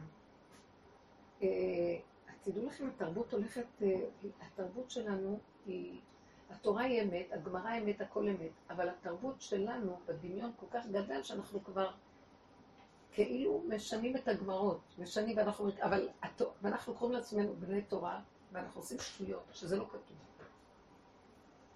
חז"ל אומרים בגמרא, תראו איזה יפה. אה, השם ברא חוקים, אנחנו אומרים את זה גם בתפילה, נכון? ביוצר אור ועורך חושך. אה, אה, בעל, יש, בעל ישועות, זורע צדקות, בעל מלחמות, זורע צדקות, מצמיח ישועות, בורא רפואות, נורא תהילות, אדון הנפלאות. כל אלה זה כנגד כוכבי הלכת, אתם יודעים? כנגד צדק, זורע צדקות. בעל מלחמות זה מאדים שעושה מלחמות. פועל ישועות זה נוגה. אה, וכן הלאה, אני לא אכנס עכשיו. אז חז"ל אמרו שהבני אדם נולדים תחת מזלות, ויש להם תכונות. תכונות לא משתנות, מזלות לא משתנות ותכונות לא משתנות. אז עכשיו, אחד נולד במזל מאדים, הוא ירצה לשפוך דמים, כי זה, זה מזל של, של אקשן ומלחמה. ויש בו שני ירחים שמסתובבים סביב מאדים. אה, בלשון לטינית זה נקרא פובוס ודימוס. זה אחד שאחראי על שתי הבלוטות האנדוקריניות של אדרנלין, פחד וח... ו... פחד, והשני התקפה. מתקיף, הוא מפחד, ואז הוא מתקיף. וזה שתי כוחות שצריכים אותם במלחמה. במלחמה צריך הרבה פחד כדי אחר כך להתקיף. בלי הפחד הוא לא יכול להתקיף טוב. זה אדרנלין, בדיוק. אז חז"ל אמרו, אדם נולד במצב כזה, הוא לא יכול להשתנות. אבל מה? אז התורה מציעה לו שישפוך, הוא יהיה שוחט. הוא ימשיך לשפוך דמים, אבל הוא משדרג את המקצוע לכיוון אחר. אבל שימו לב, התכונה לא השתנתה. הוא מעדן את המקצוע ומכניס אותו למהלך שיכול להיטיב בו בעולם. שלא יאכלו בהמות לא כשרות, אבל הוא עדיין שופך. אה? לעדן את התכונה. לעדן את התכונה. אז בעבודת המוסר אנחנו לוקחים את התכונה ומנסים לעדן אותה. הכעס יישאר. הכעס הוא התוצאה החיצונית, אבל האש, יסוד האש תישאר. האש הזאת היא אש שאפשר לבנות איתה דברים מדהימים. באש אפשר אה, בוכנות של כל כך הרבה, דברים שהיו עושים, מגלגלים חשמל עם זה, כל כך הרבה דברים. אבל את צריכה לקחת אותה, לנתב אותה. עכשיו, מה תעשי איתה? לשנות אותה את לא יכולה. את יכולה לצעוק להשם, שירחם עלייך, שייתן לך איך לעדן אותה. כלומר, כשאת רואה, ואת מסתכלת, אדם מתבונן בחיים שלו, שהכעס עולה כשאת עושה כך וכך, או כשאת באה במגע עם אדם כזה וכזה, אז יוצא לך הכעס. כשמגיע מצב כזה וכזה, את יכולה את זה כן לראות. את יכולה להתבונן ולראות בדפוסי החיים, ולעקוב ולראות. אז עכשיו, איך? אבל לעדן תכונה מסוימת זה עבודת מידות. זה. זה לא נקרא עבודת מידות. זה לא לעדן את התכונה, תכונה אבל אני לא מציעה לעדן אותה. גם, גם חז"ל לא אמר להם, לא אומר להם לעדן את התכונה. הוא אומר להם, "ת- ת- תעשו את המקצוע הזה והזה, זה יעשה לכם כך וכך. עדיין הוא שופך דמים, סליחה, מה כל כך עדין פה שהוא שופך כל היום דמים? אבל הוא לא מזיק ולא קוטל חיים של יצור אנושי, כן? אז באיזשהו מקום, הוא לא שהוא עובד על לעדן את המידה, המידה מתעדנת כתוצאה מהמקצוע. מה שאני מציע לך, את לא תוכלי לשנות את אבל את יכולה לעקוף אותו. שמתם לב מה אני עושה? זה לא עבודה קשה, זה קצת התבוננות והכרה. אחד ועוד אחד שווה זה. אם אני אעשה ככה, אז זה לא יהיה זה, אז כדאי ללכת כך וכך. זה מותר לך לעשות, והחשיבה שניתנה לאדם, שזה אפילו לא קשור לעץ הדת, זו חשיבה טובה, גם כשלא יהיה עץ הדת אדם חושב, אבל זה, זה חשיבה נכונה. מה, לנו יש נדמה שזה נראה לי. מה אני אעקוף? אני צריכה להגיד לו, מה זאת אומרת? אז איך הוא ידע? איך לא? יש דרך ארוכה שהיא קצרה ויש קצרה שהיא ארוכה. את הולכת בקצרה שהיא ארוכה. רק תפתחי את הפה, עכשיו לא יצאת ראש מהדבר הזה. וכשאת עוקפת, היא נראית קצת ארוכה, נכון? אבל היא טובה. לכי על הדבר הזה. לי בנושא של הכעס, אבל את לא תיקנת שום מידה, ולא שינית שום דבר, את לא יכולה לשנות. אי אפשר לשנות. אני שמתי לב בנושא של הכעס ש... אה, אפשר, אוקיי, יש את האפשרות לעקוף אותה, אבל יש את האפשרות גם שהכעס הוא כבר ב... הוא קצר יותר. זאת אומרת, המידה שלו היא קצרה יותר. זה ה... או אני שמה לב ש- שככל שאת תוקפת, גם נחלש, נחלשים הכוחות, כי. הסיבוב הוא ארוך. אז גם הכעס נהיה יותר פנימי ופחות, הוא נהיה קטן. אז איך אמרת לה להגיד את מה שיש כאן בבהמות זה הייתי משהו. עמך? כי? כאילו, כי יש איזה מקום, אם אני באמת נגיד מתרעמת על משהו, אז המקום האמיתי שלי, המקום של האמת, זה לבוא להגיד את זה. אבל אם ככה, אז אני מבטא את הכעס שלי החוצה. כי אצלה מידה אמיתית זה לא להגיד. המידה האמיתית אוקיי. שלה, אני מכירה. המידה האמיתית שלה זה הפנמה ואיפוק וקורבניות, שהיא תאשים את עצמה וזה אוכל אותה. אז לכן העצה הייתה ללכת על המקום. עכשיו, כי לא הייתי אומרת לה, תעשי דבר אחר, עבודת מידות, אבל היא בגבול שהיא רואה, היא בגבול. היא כבר לא יכולה, אז השם הביא אותה לקצה, עכשיו זה ישפריץ לבד, אל תחנקי. זה מה שאני אומרת לה. זה פסיבי, מה שאני מציעה לה זה לא עבודת מידות, זה פסיבי. זאת אומרת, הולך לפרוץ לך משהו, תשחררי, תשחררי. את לא עובדת קשה, הפוך. אם תעשי ככה, זה עבודה קשה, אל תעבדי קשה, שחררי. כי זה יוצר לה חרדות. זה יוצר חרדות. כשבולמים את הנקודה וחונקים אותה, שחררי אותה, מה יכול להיות? נגמר, הלך. כי היא הגיעה לגבול. הגבול יכול לשנות מידה. התוצאה תהיה שינוי, אבל זה לא היא עובדת על זה כלום, זה נעשה לבד, נכנס אלוקות. במקרה הזה זה נכנס אלוקות, את מבינה? את זוכרת שפעם שאת אמרת, אז פתאום היה, והוא תפס את מקומו ושתן. עכשיו עוד פעם, את בגבול, כל פעם שאני בגבול ואני לא יכולה יותר להכיל, זה סימן שהאלוקות רוצה להיכנס. בשבועות השם אומר למשה, תגיד להם, לך אגבל את ת- תעשה להם גבול, גבול, גבול. ומשה רבנו אומר, אני כבר אמרתי להם, לא עוד פעם, זה תנאי לקבלת הקדושה. הגבוליות של האדם, איפה שאדם נגמר, מגיע שם האלוקות. עץ הדת לא נותן לנו לגמור את האדם שבנו, הוא רוצה עוד ועוד ועוד ועוד, ואז האלוקות לא יכולה להיכנס, מזמן שאנחנו על הגבול. בסוף הגופים מתמוטטים, ואנשים לא מבינים למה יש להם מחלות. בין המוח לגוף אין קשר, הגופים כבר מותשים לחלוטין. שהשם ייתן לנו שנזכה להתחבר לאמת הפשוטה. אני לא, אני אומר לכם, תרגיל, תסגרו הרבה את המוח. אל תקשיבו לו הרבה, בייחוד שהוא בא להציק, ואתם יודעים, יש לכם איזה מצוקה ממנו. לא לבדוק מאיפה זה בא, נגיד בכעס, לא לבדוק מאיפה זה בא, כאילו, השם תיכנס דבר, פה דבר ראשון, דבר ראשון, אני מציעה שתדלגו על התהליך של ההבנות, כי העולם התרחב מדי בהבנות. יש המון הבנה ומודעויות, ומבינים. אני, אני מציעה שבוא נלך על הגולם, בוא נלך כמו בהמות. סגרו וזהו. אחר כך יהיה לך זמן, תוכלי לפתוח, את כבר לא בכעס, את כבר לא... אז תוכלי קצת להסתכל, אבל לא בזמן, בעידנא דריתחא. לא בזמן שזה הניסיון. לא, כמטפלת אני אומרת, לא אני כועסת. אני אגיד לכם את האמת, כל הטיפולים האלה שיש לנו באמת. הלכו לאיבוד, זה. אחיזת עיניים, ההבנה תפסה מקום מאוד גדול, וזה מסכנים, אין ישוע מהבנה. הבנה זה נחמת פורטה לרגע, אני מבינה. אבל תכלס הם הולכים לאותה מצוקה. אחרי כמה זמן שהם נרגעו, באה הבנה, הבנה. אה, אה, אני מבין שזה מה שגרם לי את המצוקה, בגלל שאימא שלי ואבא שלי וזה וזה. כן, טוב, אז הבנתי, אבל המצוקה נשארה מצוקה. זה עושה איזה נחמה לא, קטנה. לא, אפשר לנקות מצוקה. אני לא... אני אגיד לכם את האמת, יש מדרגה יותר עמוקה של אמת. בלי להבין כלום. כרגע המצוקה היא כזאת, אז עכשיו כאן ועכשיו יש לי מצוקה, אני לא רוצה להבין לו כלום, אני לא יכולה להכיל אותה. גבול, נקודה, שלום, שתפטרי ממנה. את יכולה אחר כך לפתוח וקצת להסתכל מה היה, כדי להחכים, אבל זה לא השתנה, לא שינה לך את המצב, לא- את לא יכולה להכיל אותה יותר. לפעמים האמת היא נורא קטנה ופשוטה, ואנחנו יותר מדי מסרבנים. תדעו לכם, אנשים פשוטים, יש להם בריאות הנפש יותר. ההבנות הן מסוכנות. ברור. אומרים אין שכל אין דאגות. זה הרב הרוש אומר, לא מבין כלום. אה, האמת שאני אגיד לכם את האמת, אין לנו בכלל שכל, זה נדמה שיש לנו שכל, זה לא נקרא שכל. החוכמה האמיתית מתחילה איפה שאין את השכל הזה. ואז נפ- נפתח, נפתח איזה... יש בלוטה שהיא מפרישה חוכמה.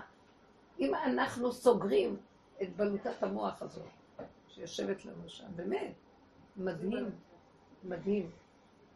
אם יותר ניכנס למציאות הזאת, והפה שלנו ידבר, אנחנו בכל אופן עם שיש לו איזה כוח פנימי שכבר מושרש בתוכנו, גן אה, רדיואקטיבי אלוקי.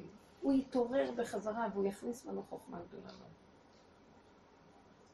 אני אגיד לכם, את כל מה שאני מדברת איתכם, אני לא מדברת איתכם בכלל מהשכל של הטבע. ותראו, הוא נותן את זה, הוא נותן. אני מרבה לסגור ומבקשת ומתחננת מהמצוקות, אני הרבה מתחננת לפניו. מה אני מתחננת לפניו? שאני לא יכולה להכיל יותר. יהיו לי כל מיני סוגי תפילות. היותר מתקדם לאחרונה, שזה יותר בגבול הקצה, שאני לא יכולה להכיל כלום. אני ילדה קטנה וזה גדול עליי החיים. פתאום אני רואה, זה גדול עליי מה שפה קורה. קודם עוד חשבתי, זה כל פעם נהיה קצת, שאני עוד יותר מבוהלת, מה עשיתי לעצמי בכלל? איך נכנסתי בסיפור הזה? לא מסוגלת לנשום. הנשימה שלך, איך אני פתאום אכיל את זה ואת זה? לא מכילה לא את הזוגיות ולא את הילדים ולא לחתן ולא כלום. מי יכול לעשות את כל זה? תגידו אתם, ש- ש- זה הדמיון שהוא מסדר לי פה. ואז אני אומרת לו, קח אותי. בכל אופן נתת לי פה תפקידים, ואתה מנהל את הגולם הזה עם התפקידים שלו, אבל זה גולם, הוא שייך לך. וכן שמת אותי בעולם העשייה, ואתה דרכי מפעיל את העולם שלך. זה מה שרצית בבריאת אדם הראשון. צינור שדרכו אתה מתגלה, ואתה מפעיל אותו, נתת לו מחשבה, נתת לו כוח ההרגשה והדיבור וכוח המעשה. בניקיון, קודם כל צריך לשחרר את כל הלכלוכים הקודמים, תיכנס ותפעיל אותו. כן יש מקום למחשבה, וכן יש מקום לדיבור, להרגשה, והרגשה נכונה. ויש מקום לעשייה, אבל שזה לא יהיה עם האני שלי, כי הוא הורס ומכין את הכל, והוא מטעה אותנו מאוד מאוד. העולם הוא בטעות לא נורמלית, והוא מסובך מאוד. ואנחנו יצרנו מציאות כזאת.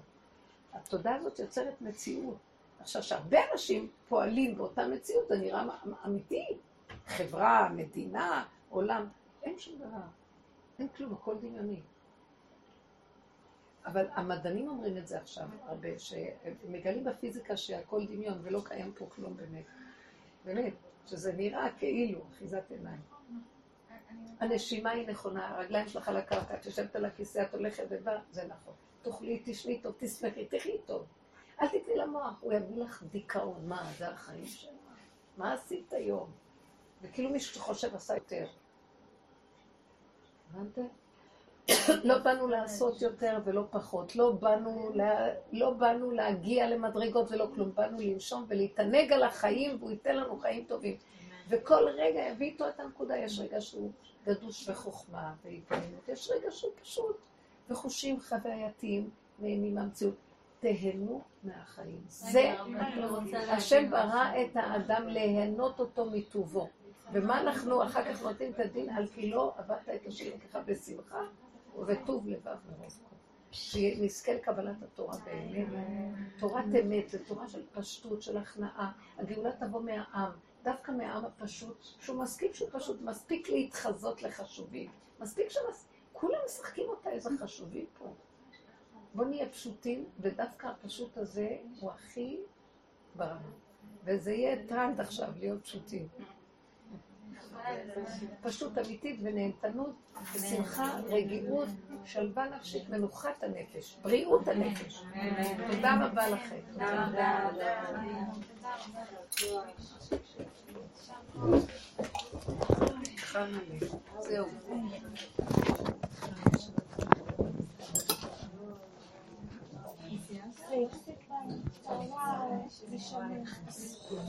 זה הקליט